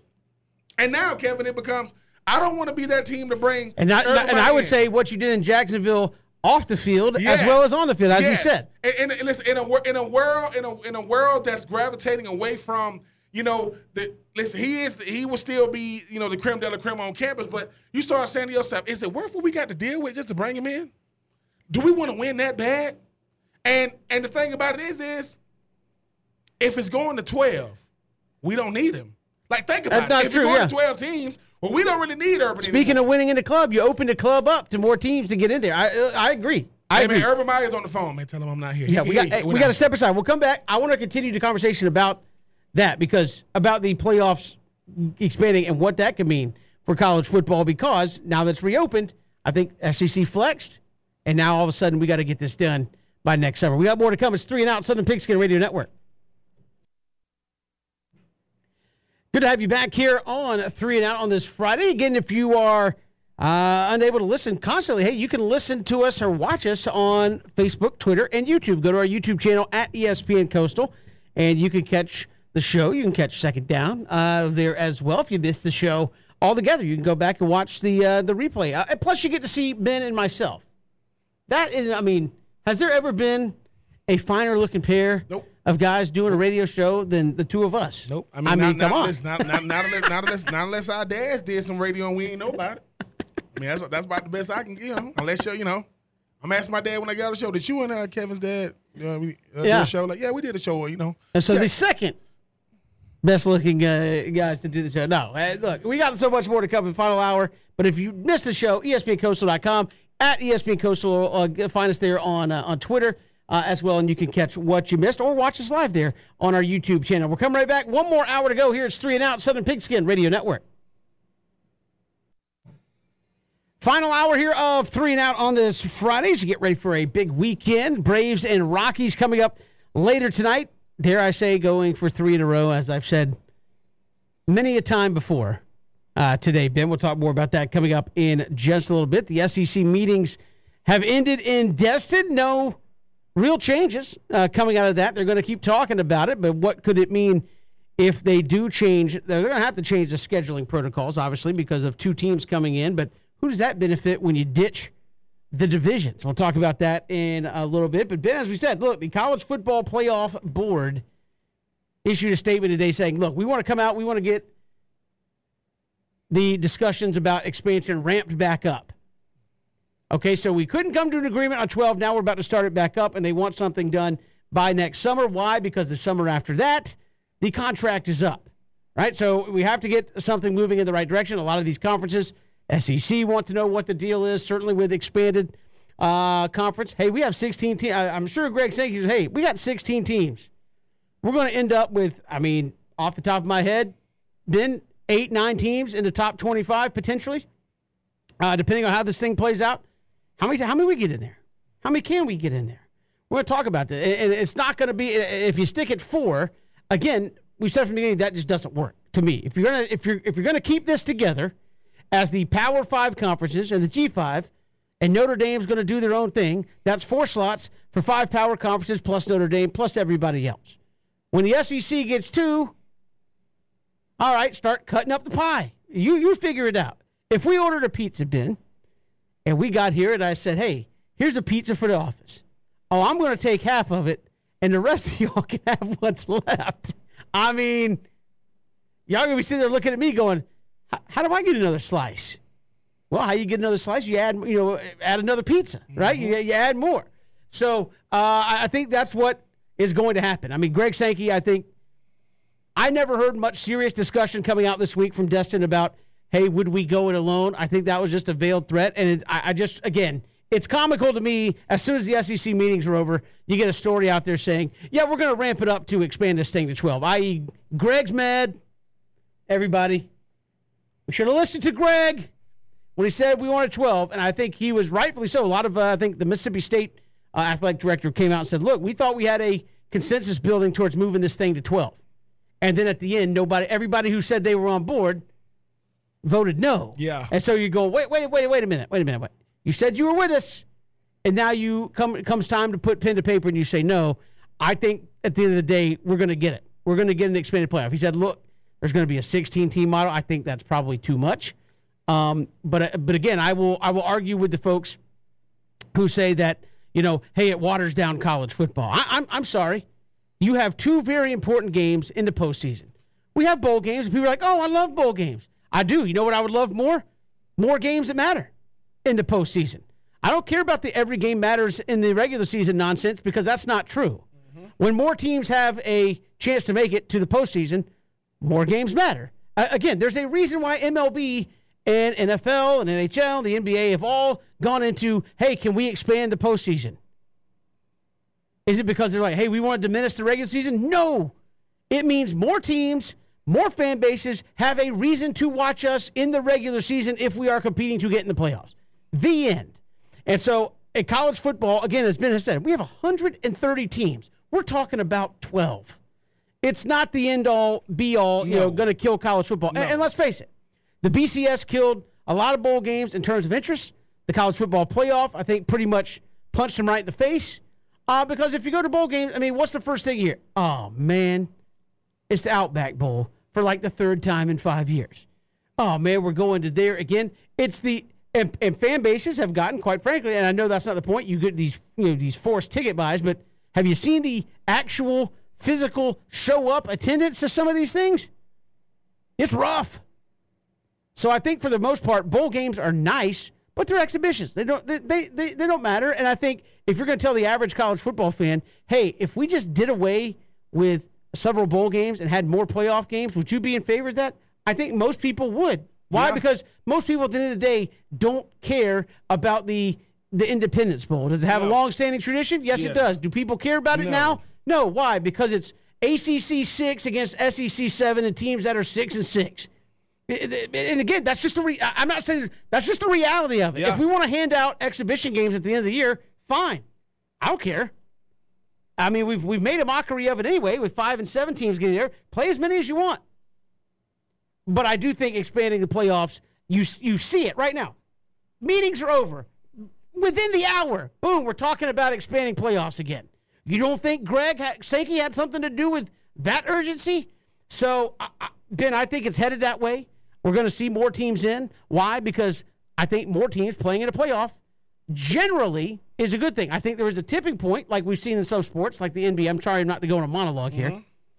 where you could say, okay, that's almost oh, it's over half the league. Well, I mean, we're talking about 10%.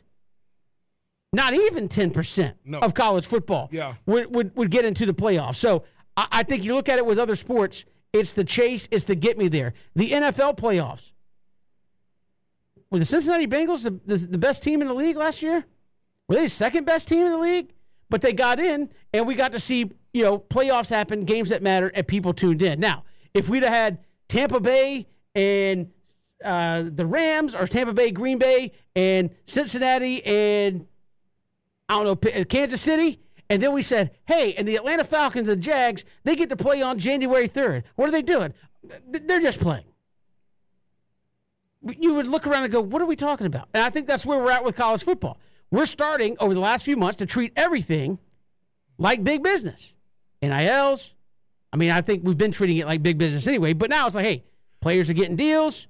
Are players getting compensated? Can we do something for all the players? Can we do this? Nobody is really cracking down on it. Why can't we just have an expanded playoff? And again, I think to me, the way this is headed, Ben, if I'm a fan, okay, I get to go to the I guess the, the, the Outback Bowl or it used to be the Citrus Bowl or mm-hmm. whatever mm-hmm. again. And if we're not in the playoffs, hey, I'm Tennessee, we're going to Jacksonville again for the Gator Bowl. No, I'm Yeah, saying, but like yeah. you you see a lot of teams Yeah. go to the same four or five bowl games. It's like you're going there again versus, hey, there's two weeks left. We're not going to win the SEC. We could be the 12 seed. You don't think that creates more interest? Absolutely. I think it does. Uh, And again, I, I, I don't see how it's going to ruin anything to give us more than three games at the end of the year uh, that matter. If you want to argue conference championship games or elimination games, fine. We don't treat them that way. Everybody, you know, Ben. I- I'm, again, I'm on the soapbox here, but we don't treat them that way. No, Georgia lost to Alabama. Did it matter? nope. It's always it's So, I mean, I- predestined. So, I mean, I, I- I just look at it and say, I don't see the point. We, There- we, we love the NCAA tournament. Yeah, There's not but about six teams that are probably good enough to be standing at the end, but we love it. And there's 64 teams in there because that's the one drawback. Ben, you always hear, oh, so and so. I mean, come on, come on. Utah can't win the national championship. I don't not? care about that. It's a it's a win or go home. Of the course. pressure's on that other team Of to. course. If Utah can't win it, go beat them. of course. And so I think that's why we love it. I'm sorry. And that- no, no, no, but no. But you make you make a great point. The thing about it is this: the variety creates parity. When you talking when you're talking about college college athletics, football is the only sport. We're talking about Georgia Southern hosting a regional. Why? Because they won their conference, and they're and it's baseball. It's either Well, they didn't win their conference. They- they- Well, they I'm earned sorry, it through They, the- they, yeah. they came up uh, one game. I mean, they they, they earned it through the, the Yeah, RPI exactly. and all that. Yeah. But they hosting a regional. That that's really when you showing. Look, man, we ain't showing favors, man. We awarding really really good teams, right? Sixty four of them. Basketball, we award sixty four teams, right? When you talk about when you talk about uh, track, every other sport, football four. It doesn't that doesn't make any sense. In the state of Georgia, we got what? Seven different districts in football. Only seven teams gonna win it, right? But everybody knows, hey man, we in this district. We know we got to run the gauntlet, right? So while it doesn't seem fair, it really is. You got your regular season. If you're good enough, you make it to the postseason. Anything can happen. Twelve teams in college football should be standard. When you talk about you talk about the conferences, you talk about geographically, you talk about awarding teams, like you said, Kevin. Look, yes, right now the SEC is getting half of the pie. There's a lot of hungry people in these meetings. There's a lot. It's a lot of conferences saying, "Wait a minute, man, like we don't mean nothing over here." And, and think about 2021. The two teams not named Alabama and Georgia. It wasn't Ohio State. It wasn't Clemson. It was Michigan and it was Cincinnati. Now Michigan finally beat Ohio. So Michigan got in because they finally won the Big Ten. They finally beat Ohio State. They get in. Cincinnati had to go undefeated. No, Cincinnati had to lose to Georgia last, the previous year, right? And go and beat Notre Dame the next year and go undefeated. I just think that when you think about college football, you want parity. Now, when Nick Saban was talking about parity, I don't think he was talking about 12 teams, but that's what he should have meant. Because, Kevin, when you think about it, you got five P5s. Uh-uh. And only, really, only three of, no, no, no, only two of the P5s got in in 2021. Right. Only two. So it used to be The rest three. of them are holding their hand out, going, "Where's my Where's my so cut?" I, I, and what it does too, man, you get automatic qualifiers, right? I mean, you get you get you get you know you get automatic bids, but it's twelve. If I'm going into the college football season, and I'm saying twelve teams are getting in, what? sure. Now, I'm not saying that it makes football better, right? It makes the games better. It don't mean that they're going to. I don't think it makes it worse. it doesn't make it worse, Kevin, because at the end of the day, right? Look, I'm, I'm gonna say this, and I know people don't like this. It really doesn't matter who win the Natty, because we know how it's gonna end right now. we we are. It's like we open up this book in 2022 as if to say it ain't gonna be Alabama, some form of Alabama, Georgia, Ohio State uh, team number the Yeah, 14. Clemson, Notre Dame, Right. So, what, but- what happens is, Kevin, like you saying, if you go into a tournament, right, and they say, "Hey, listen, man, we got hundred. What we got hundred teams at this tournament. Yeah, only two make it. Only two gonna make it to the what? Only two. So 98 of us are irrelevant. Just no, no, no, no, no. That's not how it goes. So I do believe that what, but the SEC did. Greg Sankey did what the best conference in college football is supposed to do. I'm supposed to use threats to get our way. I'm supposed to say things like, "All right, we're gonna just break off, say all kind of stuff," because, because you know, I mean, look, deniability is on the side of Greg Sankey. What do you mean? No, no, I just said we're gonna. When I said break off. so we were to talk about it. Uh, because what Yeah. happens is, Kevin, he's saying this. Look, man, while I got 14 teams, soon to be 16 teams that I'm in charge of, I want college football to know y'all can count on us to do for y'all. Meaning, if I'm the only one in the room being laughed out the room, and I got two teams in with four, I, I'm getting two teams in. When I when I help us get, you know, when I help us add, you know, eight teams, I'm gonna need the other four, you know, uh, commissioners to say, hey, I'm gonna need the G5, the P5. I mean, the P5 to stand on behalf of the G5. But he's saying, look, man, how we gonna let the NCAA bully? us? They don't got no. We are all they got. But the parity in college football needs to change because if with the NIL and all this other type of stuff, if I'm player X going to school X, I'm saying, dude, outside of the money and, and hopefully getting to the league, we're not going to the postseason.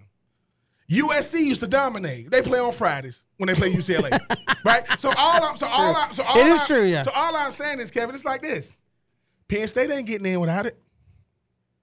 USC probably ain't getting in without it. Uh, I mean, remember, Minnesota had a really, really good year? They're not getting in without no expansion because this is half the branding and what they think. You got to pick four out of 130. It was really more than 130 this year because Cincinnati's ain't even P5, that's G5.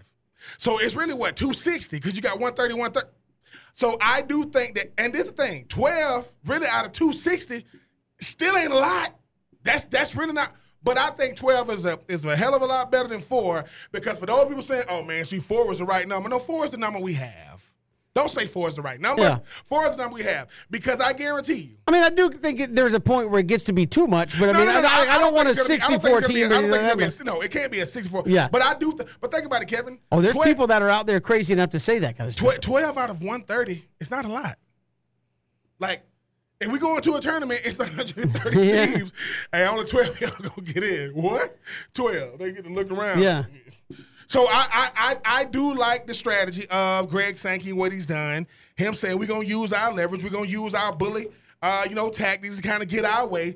But Mr. Hancock knows, hey, time is ticking because 2025 is right around the corner, and now two of the biggest brands is coming over to the SEC now again. So they're not. So now they got the whole state of Oklahoma. Sorry, Oklahoma State, and you know Yeah. they got the whole state of Texas because you got UT. So I just think that Greg Sankey's doing the right way, and I knew that. And I and like I say, maybe, maybe if I get twelve in, now all the commission can come together and say, all right, dude, we got to agree on the NIL. We got to agree on it. Not just me. This is what we said because the NCAA, just like the SEC, Kevin, nobody wants to be the one saying this is what we want to yeah, operate nobody, under. Nobody but, you wants got, to. but you're going to have to pick something eventually. Yeah, nobody wants it. We'll talk about that. The SEC meetings wrapped up. What did they decide and who maybe benefits once we get to non divisional play in the SEC? We'll discuss that next. Hit us up on Twitter at Pigskin Radio. We're streaming live, ESPNCoastal.com, 912 342 84. You can join us 912 342 7184. Who does benefit the most once we break up divisions in the SEC? Love to hear from you. It's three and out. Great to be here. SEC meetings are over in Destin. And Ben, what happened? Not much. No, but uh, n- n- oh, yeah. whole, whole lot of not much. Uh, a lot of talking about things that could happen. Obviously, we know the uh, the the NIL policy non-existent uh, for the SEC. Some talk that the SEC looked at making a interconference policy, like just for the SEC. But Greg Sankey coming out and saying, "Look, anything we've come up with would, if we got sued, we would not win." So obviously, that and I think that's where a lot of this stuff is dead on arrival. Uh, been with with with a number of things um, uh, involving NIL. That no, as you said, nobody wants to be the, the person to put it out there because if they get sued, they may not win. Uh, the transfer portal, we saw some suggestions. Kirby Smart threw some out there I thought were pretty uh, meaningful. Uh, you know, hey, have, have some dedicated windows for guys to throw their name in the transfer portal. And then when it came to scheduling, nothing. Uh, talked about a number of scenarios, uh, but Ben, I think until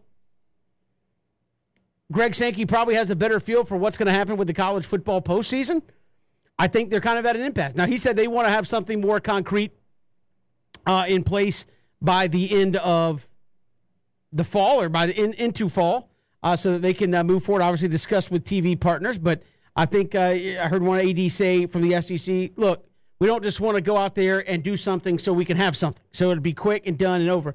They want to do it the right way. But I think if you know that there's a good probability of, of you having X number of teams and then expanded or in a college football playoff, if it doesn't expand, then you're probably not going to go past eight games, right? You're not, you're not going to make the SEC bigger. If you know that in an expanded college football playoff, strength of schedule plays a big role, you have a better chance, then yeah, you might lean more towards the three plus six, nine game conference schedule. Also, if you kind of get more heat on that, talking to your TV partners, if they're willing to give you more money for more SEC games, you might be more tempted to lean towards a nine game conference. I like a nine game conference schedule. To me, you get a truer representation, especially if you're going to go 16, uh, truer representation of who the best teams are uh, in the league.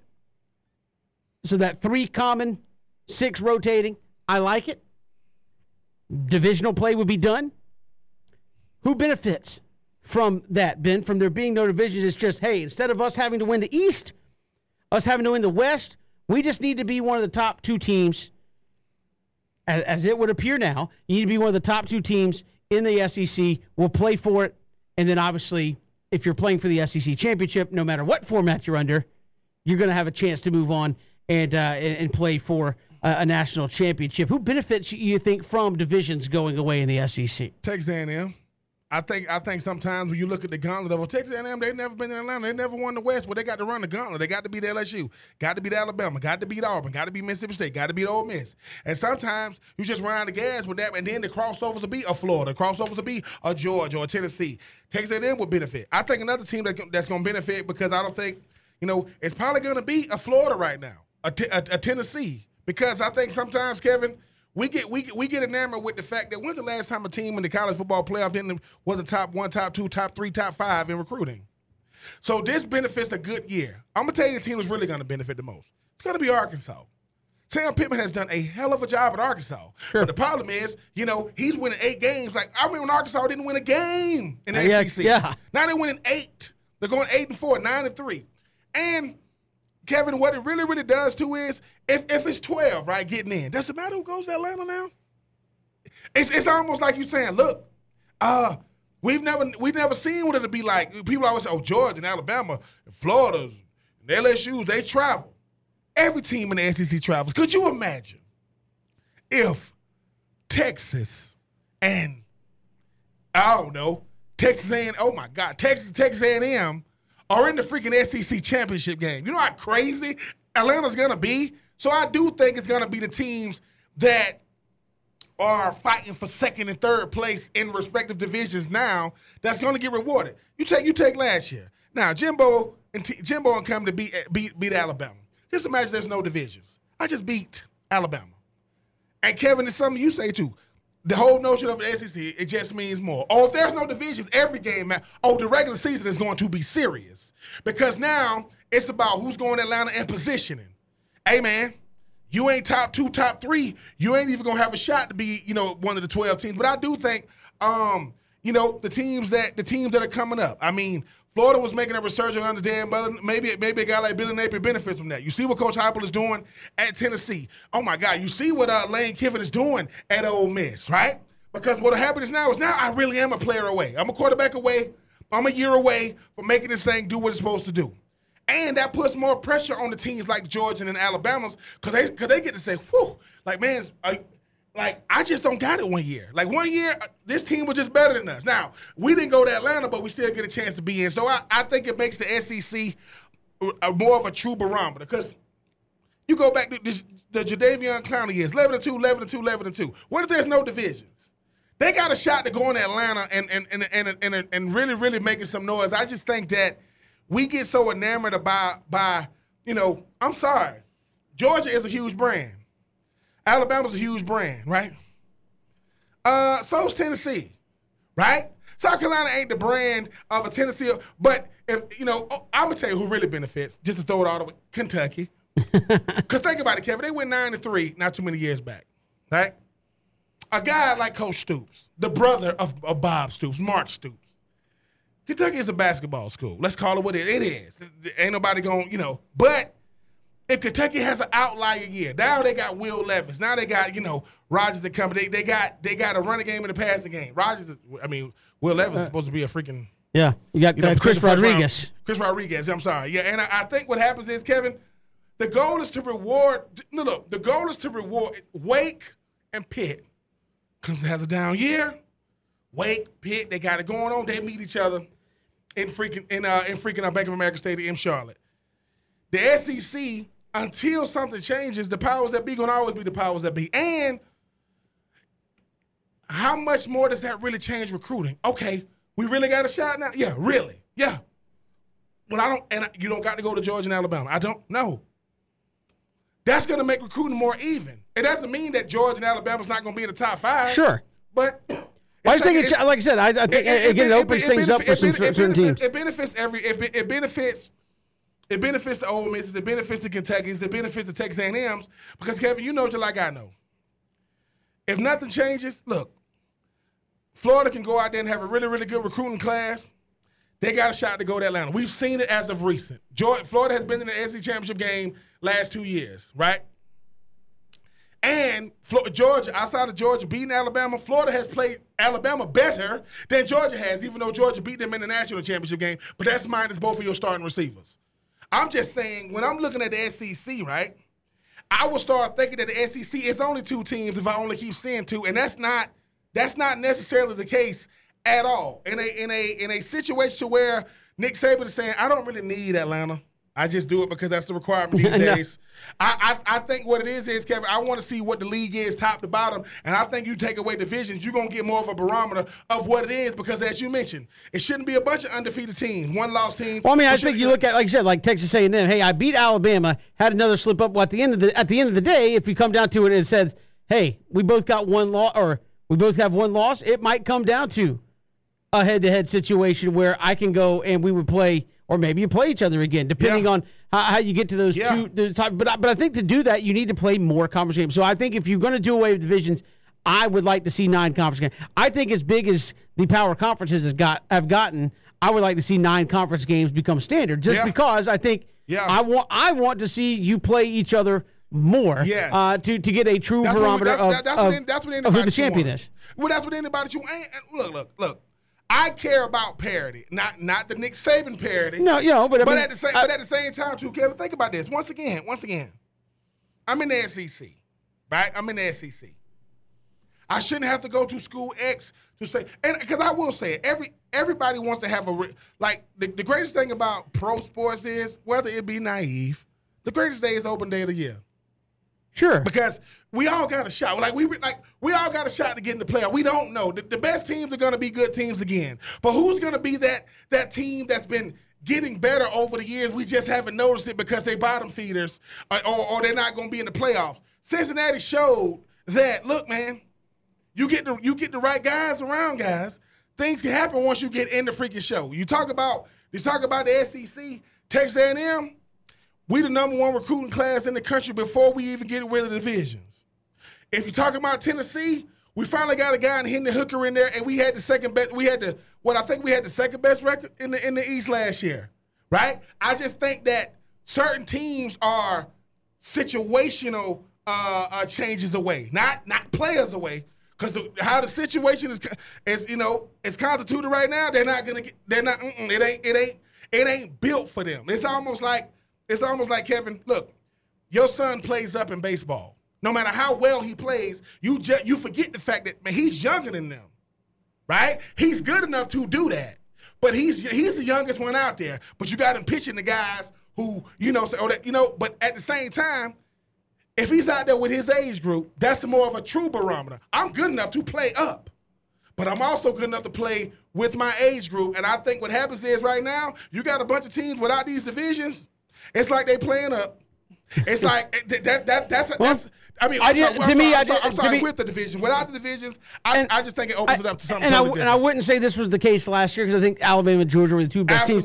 But to me, there have been years where you could look at it and say the two best teams were in the West or the two best teams were in the East. We have to go back farther to say that about the Yeah. East. But Yeah. without divisions, you just give me the two best teams. And uh, again, I think it makes a lot of games matter. It gives teams second chances. You're going to beat up on each other when you do that. I, I, again, you can't sit back and say, "Oh, it's just going to be nine and my- zero." my- But I think you're going to get the two Yeah. best teams you possibly have to play each other for the championship. Senior year, my senior year, we went eight and five, but it was a three way tie for the East.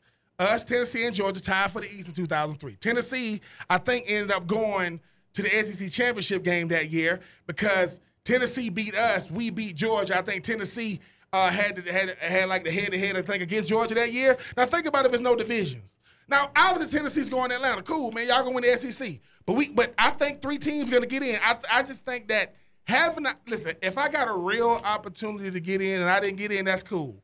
But if I got this fake, oh, of course you can get it. Come on, man. Like that to me, I think it it kills the perception of this thing, Kevin. It makes it more of a reality. They go they're gonna have to get rid of it. And like I say, for two reasons: one, the college football playoff, or two, Texas and Oklahoma. That's gonna make things totally different when they come over. Yeah, I mean, again, again, I just look at it and say, do you want to create a scenario like the ACC where you want you wanted Florida State and Miami to play each other so badly in the championship game, and it's never happened. Uh, Texas and Oklahoma, I think you don't want to come in under a system and say, hey, Texas and Oklahoma, you're in, and I mean, it may take a while anyway, but I mean, Yeah. they never have a chance to get to the SEC championship game for one reason or another. I, again, I, I, I no divisions. I think going to be interesting for a number of teams, and it may actually help the teams not named Alabama. I mean, those teams are be Alabama, Oklahoma, Texas, Georgia. Uh, that that I, I guess some of the kind of general names that people Yeah. would throw out there as having a shot. I think, as you said, Texas A&M might be a team that would benefit greatly from there not being divisions in the SEC. We got more to come here. It's three and out on the Southern Pigskin Radio Network. Scary about this game is bigger than the fact that obviously uh, the Celtics the Celtics told the Warriors we're gonna we're gonna outdo you guys at what you do. Jayson Tatum had 12 points. Jay, the superstar Jayson Tatum had 12 points and they still won the way they did. That's what's scary about him. I mean I mean Udoka, I mean Udoka, uh, the uh, head basketball coach for the Celtics. Can't, got to give him a lot of credit, man. I mean, this is first year as a head coach. Obviously, you know when he took, you know, obviously when he when he become head coach, people saying is he ready? But I think he is. And Kevin, it's it's you know you think about a guy like you think about a guy like Al Horford, man. Been in the league a long time, really understand really understands how to be a true team player. Does what's needed when needed. Had to guard Giannis, you know, had to guard KD. So he's up for the challenge. And I think if you are the Warriors, it is just one game. Draymond Green had four points. I want to say Klay Thompson had 15. So two, so two scores. now, Even though Draymond ain't considered, I was had saying, does Draymond care if yeah, and Draymond is more of a facilitator, defensive presence, the heart and soul of the team. But Kevin, I think when you think about the Celtics team, is they saying to themselves, "Look, man, We're not just happy to be here. Marcus Smart, defensive player of the year. I mean, first guard to win defensive player of the year since who? Gary Payton. Gary Payton presenting. They have the thing about the Celtics. It's, it's kind of similar to what I say. The greatest team has the best role players.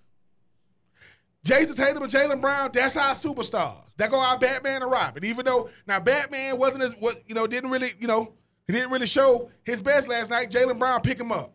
Al Horford, just the, the, the consummate pro man, the, the, the old wise the old wily vet that come in and, and give you whatever's needed. Marcus he does feel like he's been in the league like oh he is. 117 I mean, he has, years. Man. I mean, I mean the fact. Listen, the fact that he you got, went to college with Al Horford. no, he got he, well, he, I- almost. He, I mean, we, we I think. I mean, I'm not that much older than Al Horford. I think so. I, I think Al Horford was born in like '85. I'm born in '82, so we we was overlapping. But I think what happens is, Kevin, we that's the thing about sports. We grow to expect, you know, the guys that's been here the longest. Steph, and, and this is this is finals. I think number six for him trying to go for that coveted number four, trying to get that MVP. Now, Steph led all scorers to 34 points. He had 23 in the first half. I think 21 in the first half. I think he had 13 down the stretch. 13, 13 points in the second half, and you lost by what? Over double digits? It is one game, right? It is one game. But this is what the Celtics really showed the world and, and the Warriors. We are not scared of y'all. Everybody knows when you play at when you play on the road, you got to steal one. They stole game one. It's much easier to now. I'm not saying they're gonna come out and just lay an egg in game two, but that's the first game. That's the first NBA Finals in San Francisco in Chase Arena, right? I think what what I saw the most about the Celtics is, you know, Ime Udoka, their their uh, their their their head coach. They've taken on his persona, right? Tatum, superstar. Brown, incredible player. Uh, Marcus Smart, defensive player of the year. Al Horford, consummate pro. They found a way to get it done. And this is the thing. When Steph's sitting, Steph goes, how many threes they hit? They don't shoot threes, right? That's us. We the Splash Brothers. That's what we do. Kevin, you know it's like this. If I outdo you on your home floor at what you do, that's when you go, yeah, we here.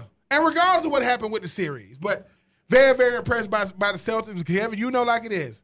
Steph Curry is a first ballot bona fide Hall of Famer, the greatest shooter we ever seen.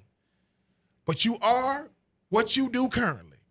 And if he don't win it, it won't be because he didn't play well. It's gonna be just like LeBron. Oh, couldn't get it done. Right? Right, wrong, indifferent. If Steph you if Steph lost, if Steph lose, that means he would be have lost to LeBron. He'll be now lost to uh uh Kawhi and company. And uh Jayson Tatum. If, if it happens, it's only one game. I'm listen, I'm not going crazy. I'm not going You can go crazy on Monday if it's if it's 0-2 Nah, going back to. Boston. Kevin, at the end of the day, we certain things. LeBron winning in Cleveland, iconic. Uh, uh, you know when you when you when you um Eli Manning winning with the New York Football Giants, iconic. If Jayson Tatum and company can win and free, ooh, woo, you talking about iconic? Love, listen, love uh, Ray Allen, love KG, love Paul Pierce. They wanted, they wanted with the Celtics. Like, that's why everybody. So at the end of the day, you know how it is, Kevin. The Lakers and the Celtics, I- and I'm sorry, Knicks fans, it ain't happening. It- it's, it's just, it's just, No, a you're different right. type, it's just a different type feeling when you talk about those type of iconic type teams. But hey, man, the Tatum and company can get it done regardless of who get MVP. They're gonna be looking at Steph and them saying, "Dude, is, is this passing the torch? Because y'all got all y'all players, Andrew Wiggins, Andre Iguodala." Great, great performance game one. I just think that they did it. That they beat the Warriors. As you said, the Warriors got out warriored at home, and who, you know they're gonna make up first, you know, first game adjustments. But so are the Celtics. We'll see what happens because I don't think Tatum gonna give us twelve points game two. Yeah, game two coming up on Sunday nights. They get a lot of extra ga- days off here Yeah. uh, in the NBA Finals. We'll have game two for you coming up on Sunday night. Much more to come when we come back. Braves and Rockies. Not even going to say it. It's three out. Southern Pigskin Radio Network. Good to have you back. Braves and Rockies coming up. Game two of four. We'll have it for you 725 tonight. I'm not going to say what could happen, Let's do it, but you got Max Fried out there. Max Fried. Let's do it. You got some thin air. Come on, You got a lot of grass out there. no pressure. And the baseballs like to fly out of there. Again, between the two teams last night, you scored, what, 19 runs. That's all I'm going to say. Come on, come on, Braves, man. Like, Listen, you got y'all. It's got, as easy as one. Y'all got Kevin not afraid to say certain things, man. And Kevin, listen, I will say this. Listen, if this, listen, Braves, obviously you, you control it night in, night out. Play the appearance in, play the appearance out. I get it. I get inning in, inning out. Just play loose. Ronald Acuna Jr. need listen. You, you got it. Uh, no, Ozuna needs to be in the DH. Acuna needs to be, you know, he needs to be in the lineup. Because Kevin, are you won me over. It's it's hard to watch Ozuna in the outfield. Lord, I, I, I mean, to be so skilled at the plate, you be like, what is up? Like he don't supposed to be there. Somewhere Big Poppy is. I mean, it's not like I said. I think when you watch Marcell Ozuna play outfield now, you realize, hey, it's hard to do. Not anybody can do it. You're like, well, they're just catching fly balls. Like, yeah. it's a little more more I mean, involved. in I mean, but- listen, you got you you judging that that ball get on you quick. But I mean, uh, it's obvious, and he does not have a strong arm. Like No. I, we we've seen people will run on him all day long. But uh, again, I think you need Acuna out there as much as possible. Michael Harris has been a Phenomenal. tremendous asset, tremendous asset. And we had Gaurav Vedak on earlier saying, look, wait until about the June fifteenth mark, and he should really start to come into his own. And you could see a big uh, big takeoff Mr. there. Mr. So Mr. Double, just hitting doubles all over the park. We'll Look, take it. I, I, I, again, people were excited about it. Nobody thought it was going to happen as quickly as it did. He's here and he is uh, he's performing. 21 years young, people. I mean, you got what Acuna is not much older than that, 20, right? He's like 20, 24? 20 No, yeah, I think, I think Ronald's like 23, 24? 22. Wow. So you got some young, they- they- young, they young guys on there. We'll take them. We'll take them young twenty somethings. take them all. Got those fresh legs out listen, there. Listen, Max, Max Free, get out there and get it done. Give him, get him some runs. Listen, get through those early innings. And like you said, Kevin, that thing there, boy, that ball just be boom. That Yep. ball be out of there. I, I, hey, no lead is safe in Colorado. I, I, I'm hopeful the Braves go out with some confidence tonight and, and win again. I, as I said, uh, the narrative is old. It needs to stop. You know, hey, you can't win three games in a row. It sounds ridiculous. And they're pros. You're like, hey, we're not worried about that. But uh, it's June. It's June. The Pirates just beat the Dodgers three games in a row. Come on, You haven't beat anybody. anybody much or put together three days where you have one in a row and it's june so i think that's something you got to get off of your back i mean however you want to define it you have not had a winning streak now you haven't had a losing streak either because i think the braves still have not lost more than two games in a row but I mean, to me, that's a narrative that needs to go away. Yep. Uh, you need to get it done. And again, you're in a stretch of games against subpar teams. Technically, I mean, I guess you could say, well, the Braves have been subpar. They've played like it. So, but you are against the Rockies. You got the Pirates coming up, the Cubs. You you have some teams, uh, Ben, that you should beat. And the fact that you have not been able to string together three against a run of the schedule like this, to me, I mean, the Phillies just fired their manager today, and, and Joe Girardi. So uh, you Wow. to, you, to me, you need this for roster confidence and more. Hopefully, they go out there and get it done. No Ozzy Albies in the lineup tonight. Apparently, just giving him a day off. Appreciate Gaurav Vedak joining us here on the program. If you missed any of the show, ESPNCoastal.com. Hit us up on our YouTube page at ESPN Coastal on YouTube, and we'll see you Monday.